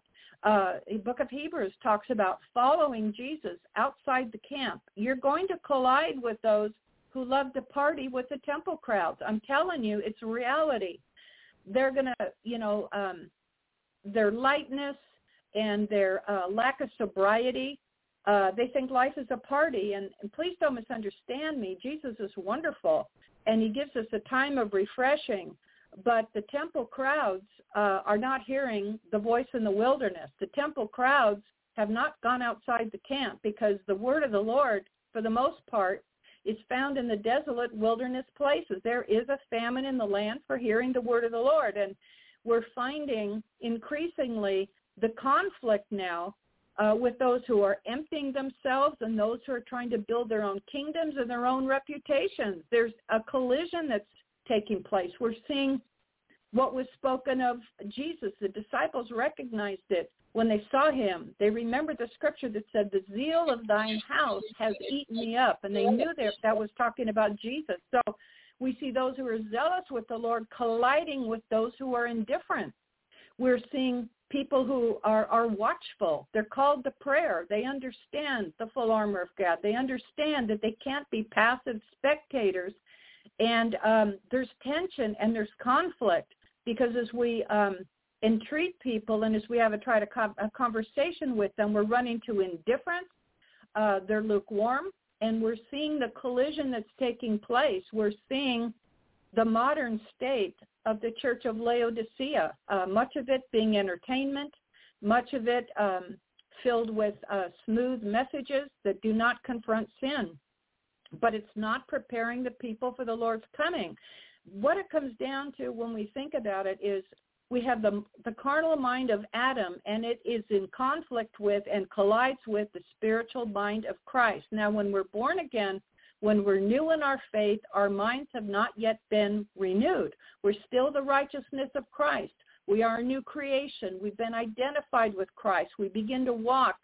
But the necessity of renewing our mind is so important. We begin to get a kingdom mentality. We begin to understand that our focus must be and must remain on that which is above and not beneath because the mind of Adam is so easily distracted as we talked about uh, with the parable of the sower, many cares, distractions, worries uh, that try to come in, but we must renew our mind. We f- we're finding too that um, with the disclosure of biblical end time prophecy, the Lord is opening his book. In fact, I talked about that when I was with uh, Brother John last month and with the audience, we talked about how the Lord is unsealing his book. He is revealing. The scripture says the secret things belong to the Lord, but those things that are revealed belong to us and to uh, our children. So the Lord is disclosing biblical end time prophecy, but at the same hand, we are colliding with and we're being met with false predictions of prognosticators, soothsayers, mystics, and people who practice divination. Beloved, these have crept into the church. They have come in undercover. Uh, we understand it. We know. And Jesus warned us in John's gospel about the hirelings and the wolves that come in. And uh, we need to ask the Father for increasing discernment because if we are discerning by the Spirit, we're going to recognize those who are bringing false words uh, with through divination and clairvoyance. And um, in fact, these things are coming out of the flesh realm and and many times are occultic. Now, and it will be a combination of truth, but there will be error. And we need the Lord's help. We need to seek him with every message that you hear, with any manifestation you believe you see, uh, any vision, any dream. And God uses these things. He most certainly does. Uh, Jesus Christ is the same today, yesterday, today, and forever. The gifts have not passed away, but the enemy is working really hard to counterfeit the gifts. All right? So we need discernment. We see the collision there. We see faithfulness colliding with betrayal. We see it in uh, relationships and families. We see government officials literally betraying the people who elected them to office. Uh, we see that those who are on a narrow path, disciples who are on a narrow path, are colliding with the multitudes on the wide road that lead to destruction. Beloved, it is hard. Some days it is downright really hard. When we are beaten and bruised, when we're um, sick in our body, when we're going through trials, we are um, trusting Jesus and we're taking one step at a time. Now, his word is a lamp unto our feet, right? It's a light unto our path. But his word doesn't often allow us to see personally where we're going to be a mile down the road, but I tell you what, he'll give you wisdom, he'll give you grace to see where to take the next step. And so this is what he does. He leads us one step at a time, trusting him on that narrow path. And let me tell you that narrow path can get lonely at times. And I know that I'm speaking to some. You are uh, experiencing loneliness. You understand the betrayal. You understand the rejection. But let me assure you, beloved, you are not walking alone. You are loved, and God is guiding your steps. And for those of us who share the gospel, okay, gospel message, and we preach Christ and him crucified. This is what Paul said. We preach Christ and him crucified, but there's a collision that happens in places where we see that there are smooth speeches that tickle the ears, and this absolutely opposes and collides with the message of Christ and him crucified.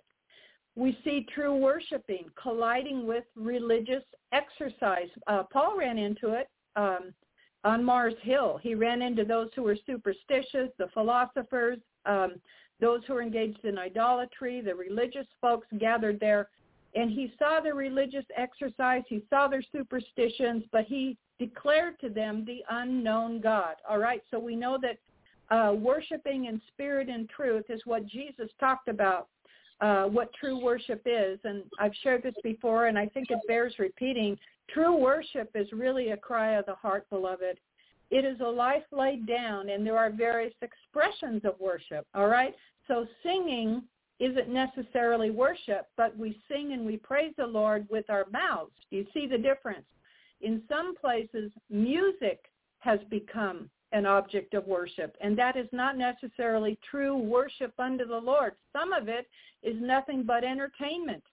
Some of it just stirs up the senses, but you can tell the difference when there is singing, when there is expressions of pure worship, it lifts up the Lord. It does not exalt a gift. It does not exalt the music itself. It does not become an object of worship. Okay? So true worship in spirit and truth is not the same as expressions of it. And again, sadly, in so many places, what is called worship has become entertainment. We also see um, those like Jacob who desire the birthright. Remember, Jacob and Esau were brothers in the Old Testament. We can read about them in Genesis. But Jacob so desired that birthright. He wanted the blessing of the firstborn son. He so desired it, he actually manipulated others to get it. And Esau had come in from hunting one day. He despised his birthright. Jacob said, sell me your birthright and I will give you this pottage, this stew that I have made. So we have a picture of Esau whose appetites, his physical appetites, had overcome him, had overtaken him, and he despised his birthright, his inheritance. So we're seeing those who highly value their calling in Christ, their ministry, and the inheritance that Jesus had paid for for us. But there are those others who give no attention their spirit, their appetites, their bodily appetites, their uh, desires, their sensuality has overtaken that. And he lost his birthright, his inheritance. And the book of Hebrews tells us that he sincerely wanted that birthright, but he had lost it. We see with um, those who are walking in the spirit are colliding with those who walk after the flesh we see the spirit of Elijah in the Old Testament. We've talked a lot about the spirit of Elijah colliding with the spirit of Jezebel. This spirit is active. It is still at work. Uh, uh, Jezebel wanted Elijah dead, and nothing has changed. The enemy wants nothing more than to shut you down and cut you off when you are walking with the Lord. We see Abraham colliding with Lot. Uh, in the Old Testament, Abraham was Lot's um, his um, uncle. Lot was his nephew. And so we see a spiritual shepherd and we see a worldly shepherd and we see that there was a collision between the two. What had happened is among the herdsmen and among the flocks, they were arguing and there were strife among that. But Abraham understood something. He understand. He understood that he was looking for a heavenly city. Okay, he was heavenly minded. But Lot was a worldly shepherd. He set up house in in Sodom, and he made his home there. And uh, we're also reminded too. Um, Jesus told tells us. He said, "As it was in the days of Noah, and in the days of Lot, so shall it be in the coming of the Son of Man." And we're seeing the reality of that. Uh, let me just make a quick little departure and comment on that there because in this parable of the sower, we're finding that three out of four people, okay, there were four kinds of ground or soil described. Three out of four did not grow on, go on to bear fruit. All right, they fell away.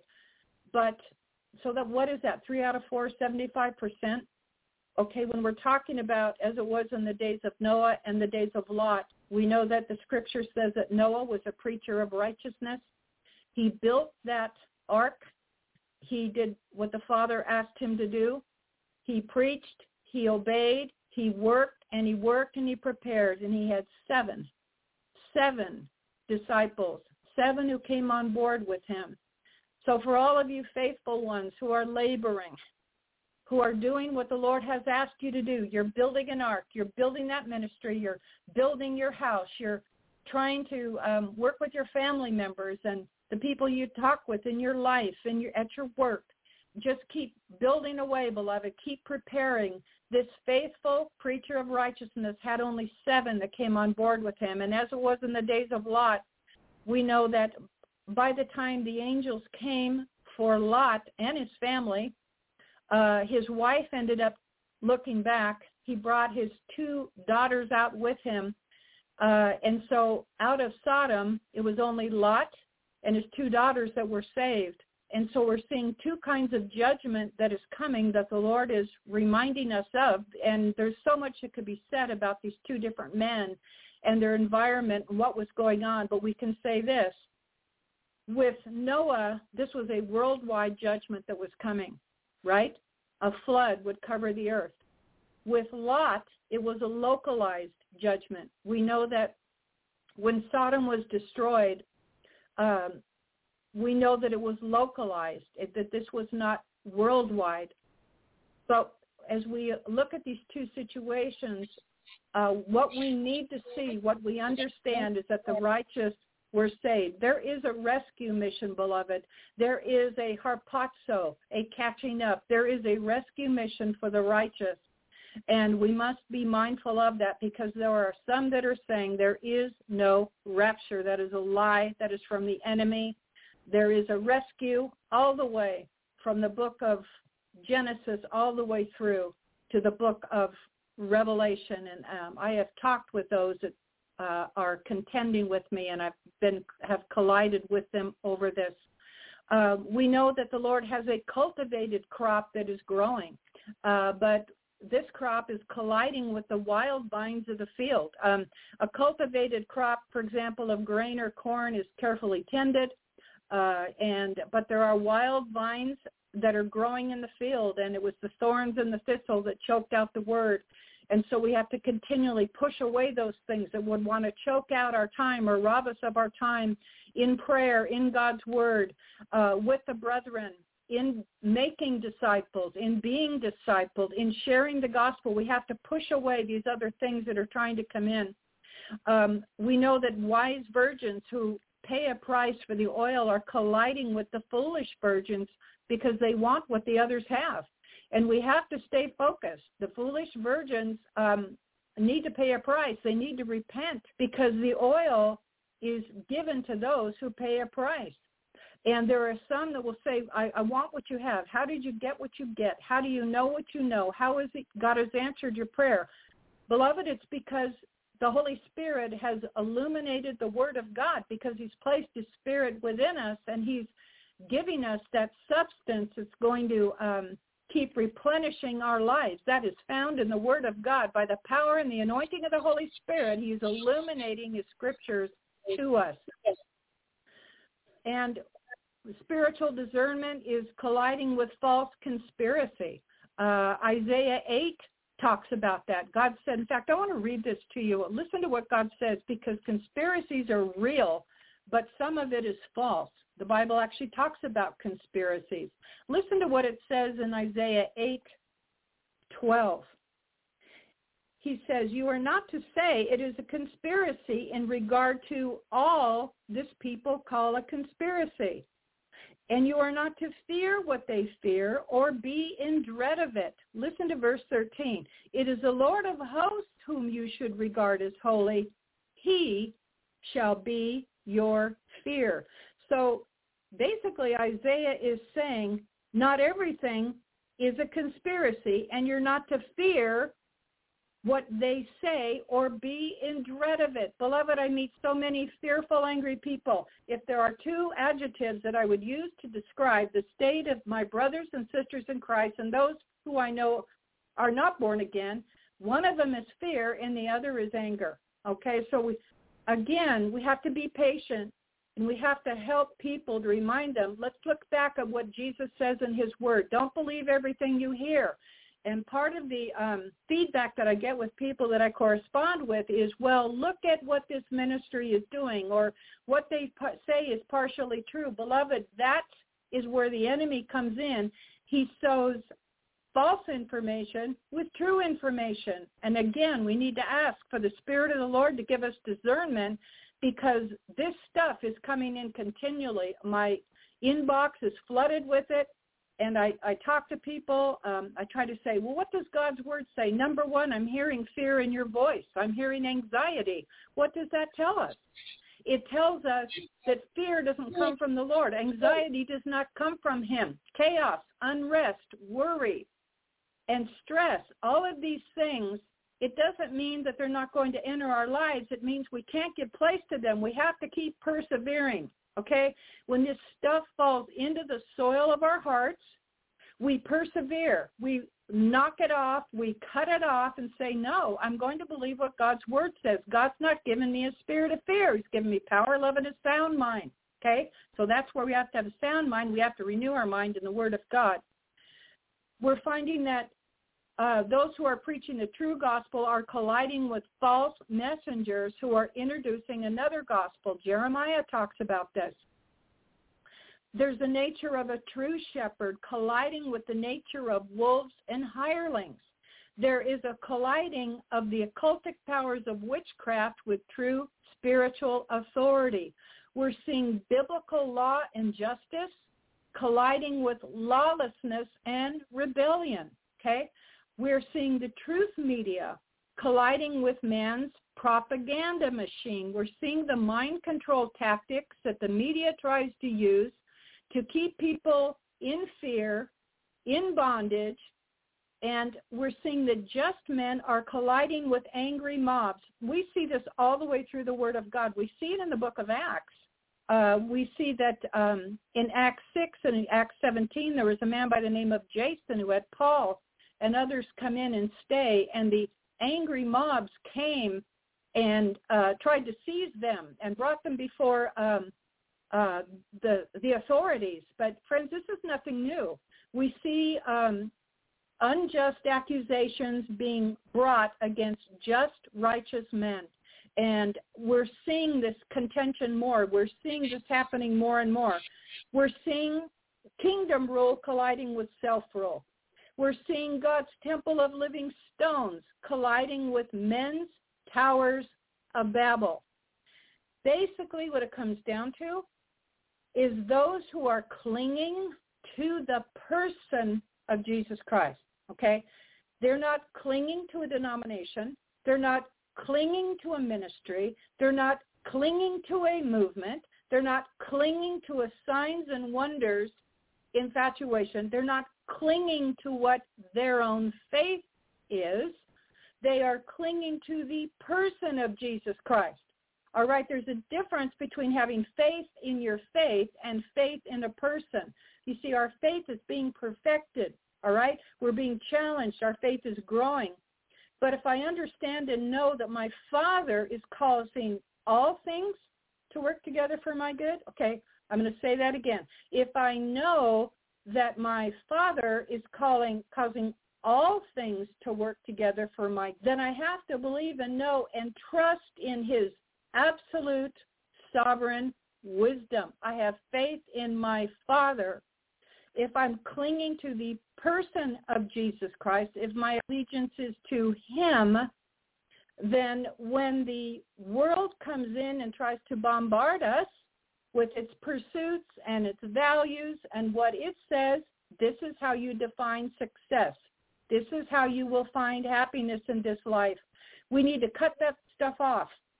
If it opposes the word of God, you know, the, again, the enemy will try to dangle things in front of us, right? The proverbial carrot in front of the donkey, right? And the donkey keeps going after something, and eventually he may not even get it, but if he does, it will not fulfill him anyway, right?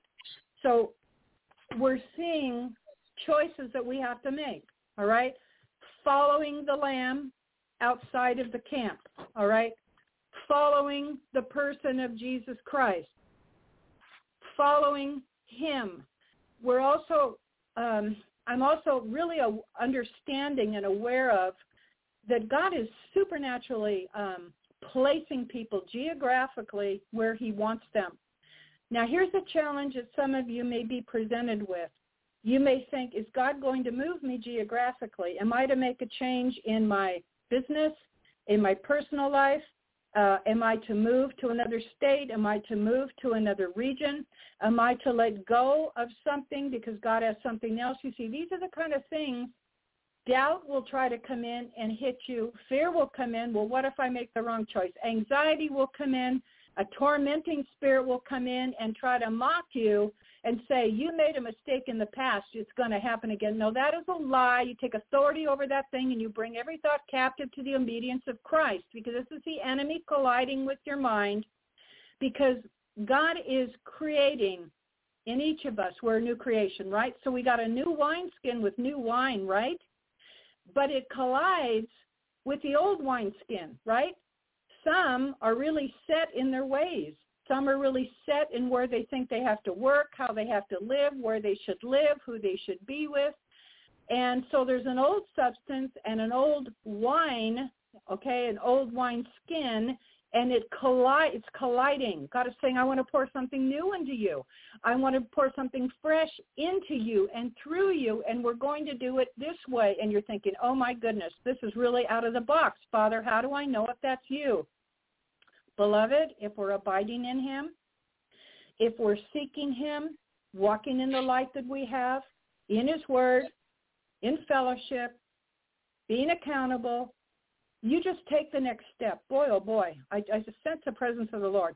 Take the next step, and I promise you, he will meet you there. Take the next step. He will either say yes, or he will say no, or he will say not now. But again, his throne is in motion. He is the wheel within a wheel. And that throne in motion, boy, that's a separate study. Maybe we'll get to talk about that the wheel within the wheel.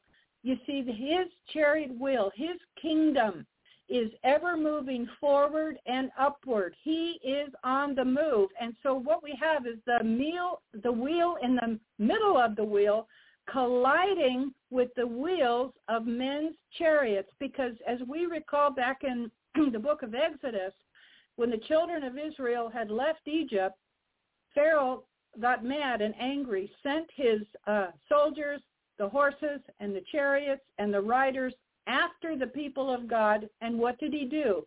He intervened. He intervened. There was a collision there. And that collision that was about to happen was um, remedied. It was uh, addressed by the one who we know is the all-consuming fire. He revealed himself as a pillar of fire at night and a cloud by day. And the Spirit of the Lord told and moved upon Moses. He said, lift up your rod. And we know that the sea parted and God's people stepped through it. So this is what's happening. We've got a parting of the waters, beloved. We have a people who are in motion with the, the throne of God. The wheel in the middle of the wheel is directing God's people. But let me tell you, it is colliding with the wheels of men's chariots. Hallelujah. And we know that those wheels were stuck in the mud, and we know that God's people pass through to the other side. And let me tell you something. We will. You will pass through to the other side. We know that the bride of Christ is presently colliding with the mother of harlots, with the system we call Babylon. And she is addressed uh, in the female. She's called the mother of harlots. But what we know is that we have read the book and we see King of Kings and our Lord of Lords is coming again. We know these collisions are going to continue. We know that it's going to get harder the Apostle Paul told the people, he said, endure hardness as a good soldier. Okay? Gideon's group in the book of Judges, chapter, um, yeah, Judges chapter 7, uh, God said, we're going to do some sifting here. We're going to do some sifting in your army, Gideon, because I'm going to take this 32,000 group, they're called the Army of Israel, and we're going to break this down. And he said from this group of 32,000, 22,000 actually are going to be eliminated because they are overtaken by fear. Now, does that mean that we don't deal with fear and have to endure times where maybe we're afraid? No, that's not what it means. What it means is they had been gripped by fear and they were not a part of this group we call overcomers. 22,000 out of 32,000 were eliminated because of fear. And the next separation that came with Gideon and his group in Judges chapter 7 and 8 uh, was 9,700 who were sifted at the water of the word. This group was undisciplined. They were not watchful. They were not on their feet. They were not aware. They were not watching. And so you can go back and look at that later, but basically, basically what we're seeing is a separation. Okay, we're seeing a separation between overcomers and those who are professing Christ, but they're overtaken by fear, by lack of discipline, cares, worries, anxieties, deceitfulness of riches, uh, this and that, the lust of the eyes, the lust of flesh, the pride of life, and the excuses that men and women give for not completely submitting and saying, Jesus, I choose your life and not my own. I choose your will and not my own. So Gideon ended up with 300, and with this group of 300, they overcame. And this is what is happening now. Choices that we're having to make, regardless of the fact, and Jesus knows this, if we're feeling weak, Gideon felt weak, right? But God said, no, you're a mighty man of valor. God is with you. He said, who are you talking to me? Who are you talking to? He said, I'm the least, he said, in my uh, group among the, the tribe of Benjamin. He did not see himself as a mighty warrior, but God said, no, you need to understand the Lord is with you. He's going with you. He's going to be with you in the decisions that you make, and you will prevail, and you will overcome. And so I want to read something to you as I begin to close. This is so much fun, beloved. Terri? I love just being able to share. Terri? Yes, John. Um, keep on going. Okay, I, I have tomorrow off. It's MLK Day, and my company decided they're going to start doing that. So I have tomorrow off. You just keep on going. We're going to run over time. The live the live feed will drop. Uh, but for those of you who feel led and want to hear the rest right now, dial in 319 527 6020. Again, 319 527 6020. The rest can listen to it on the podcast later, which I know bunches do. But um, keep on going, Terri. Just go ahead. Uh, this is great. This is helping me out a lot. Keep on going. Praise God. I mean, Praise I'm not trying to hold you in your. I'm not trying to, you know, force force you into that if you don't want to. But I want to open the door if you feel led. Okay. Praise Jesus. Back to you. All right. Amen. Praise the Lord. Let's do it, John. Let's keep going. I want to encourage you, beloved, as I'm talking to my brothers and sisters in Christ. You're broken in your body. Maybe your health is suffering, okay? You feel betrayed by the people that, quite honestly, you thought they really loved you, loved you the most. You have dealt with abuse. You feel broken. You feel bruised. You feel unworthy. And let me just say something here. All of us in ourselves are not worthy. But let me tell you something. The blood of Jesus Christ has made you worthy. He calls you son. He calls you daughter, and he makes no apologies. All right? So let's not keep apologizing for our frailty and our humanness because his blood, his grace, and his mercy has made us worthy. So we need to get this this idea and uh, stop allowing the enemy to torment us and beat us up with our failure because we need to understand we're flesh and blood and every one of God's servants all the way from the book of Genesis through the book of Revelation. Take a look at their lives. Not one of them was perfect. Okay? I want to encourage you now. To those who have suffered humiliation, and you know what I mean. Humiliation comes in different forms. Embarrassing things, humiliating things, where you don't feel like you can show your face again at work or to your friends or your family members. You've been misunderstood or rejected. All right? You've done your best. You worked hard.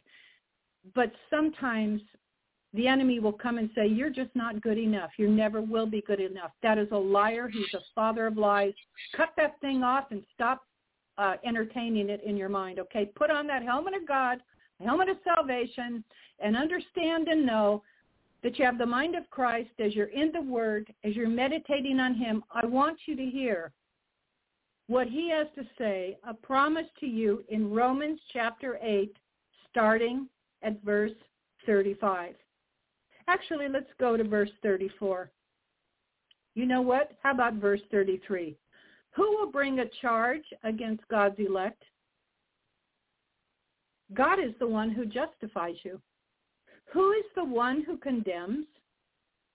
Jesus Christ is he who died and was raised, who is at the right hand of God, who also intercedes for us. Beloved, we have the high priest of our confession, our elder brother, our Savior, our King, our created, our Creator, who continually intercedes for us. All right, I know none of us knows really how to pray. We can pray in the Spirit, pray with understanding, pray alone. Where two or more are gathered, we can pray, but we must understand that the Spirit knows how to pray perfectly. And Jesus is standing. Right here it says he intercedes for us. Listen to verse 35. Who will separate us from the love of Christ? God chose you as an object of his love. Did you know that? I didn't deserve it. You didn't deserve it, but he chose you. You are loved, absolutely loved, unconditionally loved. Not like the love of people whose love is conditional sometimes, who will love you or like you if you're kind to them or you give them something or do something or agree with them. No, no, not this is an agape love. This is perfect love. He loves us absolutely unconditionally. Who will separate us from the love of Christ? Shall tribulation or distress or persecution or famine or nakedness or peril or sword? Who will separate us? So that tells us right here, we're going to deal with tribulation. We're going to have distress. We're going to collide with persecution. There will be collisions, times of plenty, lean times, times of famine, collisions, in war, the sword. But it is written in verse 37, but in all these things, all right, now this is God's word. This is the book of Romans. This is not my opinion. This is the word of God. In all these things, we overwhelmingly conquer through him who loved us. I love what the King James says. I am persuaded that neither death, nor life, nor angels, nor principalities, no powers, nor things present, nor things to come, no height, okay, no depth, no any other creature, that's any created thing, can separate you and I from the love of God, which is in Christ Jesus our Lord. Beloved, the bride of Christ makes herself of no reputation, but the world seeks power, position, influence, and status. There's collision there, isn't there? The bride of Jesus Christ pursues the presence of Jesus, while the world is pursuing pleasure and ease and comfort. There's a collision there. But God said, I'm going to give you the grace. You can and you will overcome. You'll be more than a conqueror. You'll be far beyond the victim that you used to think that you were. No, trade that word victim for victor in Christ. Now, the bride's message of repentance of the cross will pierce and penetrate the hearts of people because she is not seeker-friendly, because she's not politically correct. She speaks the truth and in love. But the world's message in a worldly church in Christendom will be man-centered. They'll be smooth talking and they will appease the people. Beloved, love doesn't always look like love to some people. When Jesus overturned the tables of the money changers because the Father's house of prayer had become a den of thieves. When he took that whip, he overturned everything. He embarrassed his disciples. Was that love? Of course it was. He was obeying his Father. He did it twice in his ministry, the beginning of his ministry and the end of his ministry. And because of the love of God, because of his love for you and me, his jealous love, all right? If we're talking about it, let's talk about it in terms of a husband and wife. That husband, when he loves his wife, he will do anything he can. He will be jealous. He will protect his wife from any other suitors that will try to come in and violate or take or abuse what belongs to him. That's our father. I know that that's um, a term in a marriage, but if we talk about the bride of Christ, Jesus is the bridegroom, and his jealous love is watching you, keeping you, and protecting you as you and I are colliding with indifference, as we are colliding with the spirit of Antichrist, as we are colliding with incompetence, injustice, fleshly, worldly, vulgar people. We love the people, right? We love the people, but there are things we hear and see that are painful, right? So we're colliding with those who are indifferent. We're colliding with injustice. We're colliding with jealousy, hate, worry, anxiety, upheaval, tyrannical legislation. We're colliding with people that are angry, that are dealing with uh, paranoia, uh, that are dealing with depression. And by the grace of God, he has equipped us and the things he has allowed us each to walk through. All right. Again, we're under construction. We're a work in progress. We are the Lord's workmanship. We may be shattered, rejected, humiliated, bruised, broken, rejected, abused, misunderstood, falsely accused, and abandoned. But I promise you, as I read to you out of the book of Romans, none of these things can separate you from the love of God. And beloved, let's end with this. He who has begun a good work in you will be faithful to bring it to a completion. And he also promised you, listen, he is able to keep us from falling and to present us faultless before the presence of his glory. Why? Because the Lord is our keeper. Beloved, he loves you. Keep moving forward. His throne is in motion. Jesus is coming. Keep looking up, beloved. In Jesus' name, God bless you. Thank you, John. Praise God. That was an awesome message, and I'm so happy that um I was. Yeah, no, thank you so much, Sister Terri, for taking the extra time. What a powerful blessing. Um, I'm I'm actually considering with the with the time at three, uh, uh, starting at seven, just run the show to ten. I don't know. Um, I just got to anyway. But thank you for this message, Terri, because let me let me tell you, it was hitting, hitting on all eight cylinders for me. Um, I'm not going to get into another testimonial, but I'm just here to say, boy, oh my goodness, like if I had a baseball in the top of my head, I was feeling like I needed to duck. thank you, Jesus. but anyway, thank you so much for joining us tonight. What a powerful message. God bless you.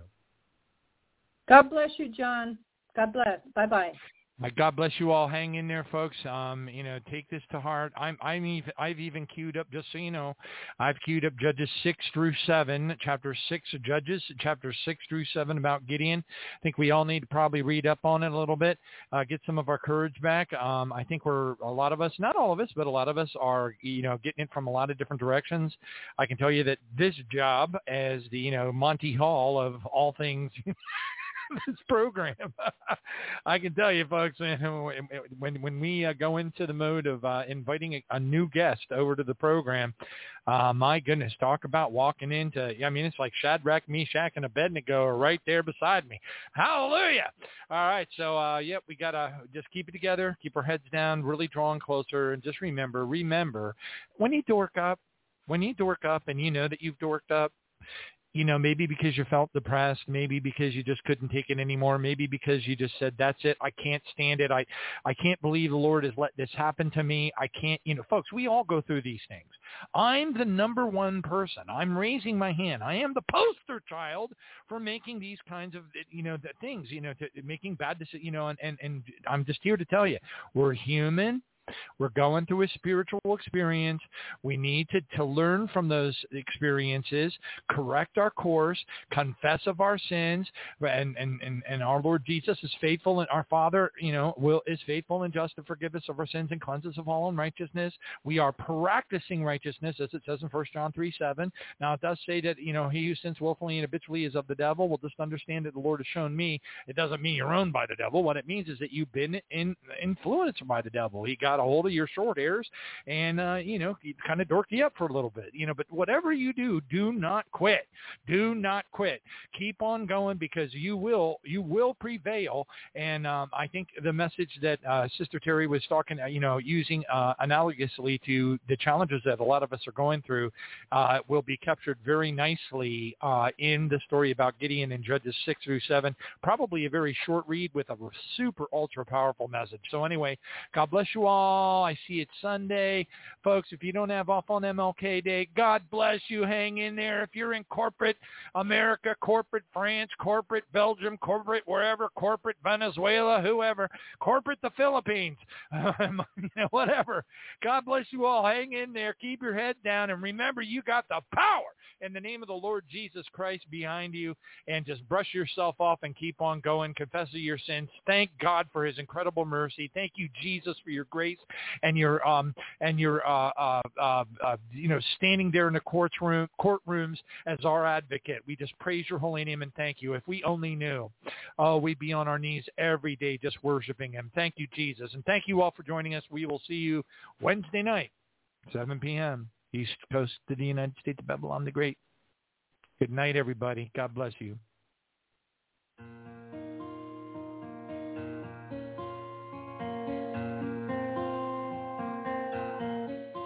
Lord, we come to you with repentant hearts. We seek you with all our might. Sinners at the mercy of grace, redeemed we are by your embrace. Praise his holy name.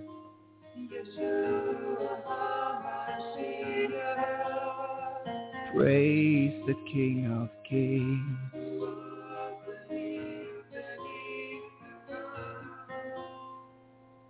When will your coming be? When will your trumpet sound for me? For you we will endure until you come back for your bride to set her free.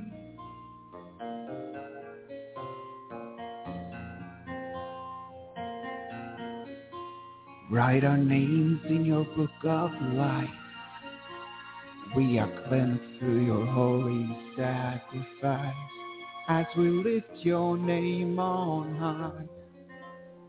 Renew our mind, renew our soul, remove the scars from our past and deem us righteous. We rebuke all deceptive lies. When will your coming be? When will your trumpet sound for me? Till then we will endure. We are the branches on the living tree. When will your coming be? When will your trumpet sound for me? Till then we will endure until you come back for your bride to set her free.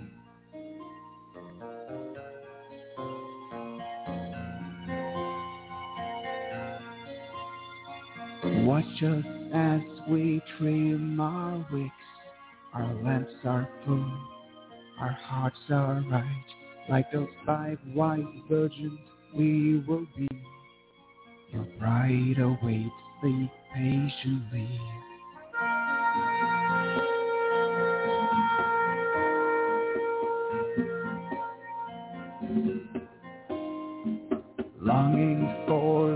Blessed sound. The dead will rise, the churches gather. We're praying that we're worthy, Lord, to join our family. When will your coming be? When will your trumpet sound for me? We will endure, and while we wait, we will bring forth the fruit of the light of Christ. When will your coming be? When will your trumpet sound for me? Till then we will endure until you come back for your bride to set her free.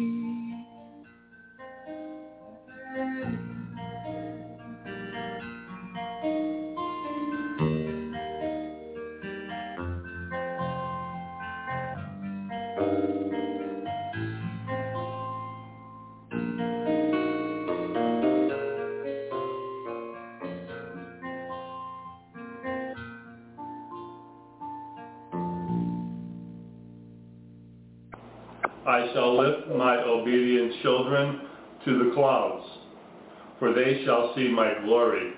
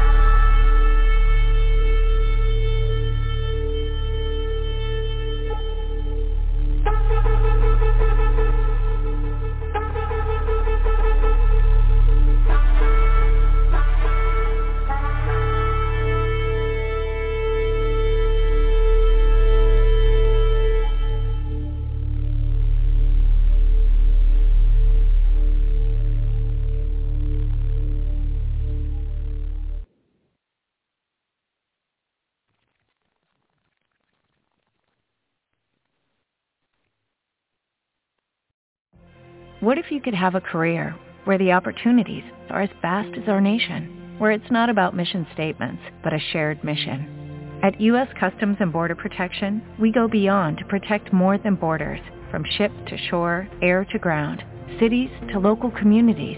CBP agents and officers are keeping people safe. Join U.S. Customs and Border Protection and go beyond for something far greater than yourself. Learn more at cbp.gov/careers. Hello, it is Ryan, and I was on a flight the other day playing one of my favorite social spin slot games on ChumbaCasino.com. I looked over the person sitting next to me, and you know what they were doing? They were also playing Chumba Casino. Coincidence? I think not. Everybody's loving having fun with it. Chumba Casino is home to hundreds of casino-style games that you can play for free anytime, anywhere, even at 30,000 feet. So sign up now at ChumbaCasino.com to claim your free welcome bonus. That's ChumbaCasino.com and live the Chumba life. No purchase necessary. VGW. Void were prohibited by law. See terms and conditions. 18 plus.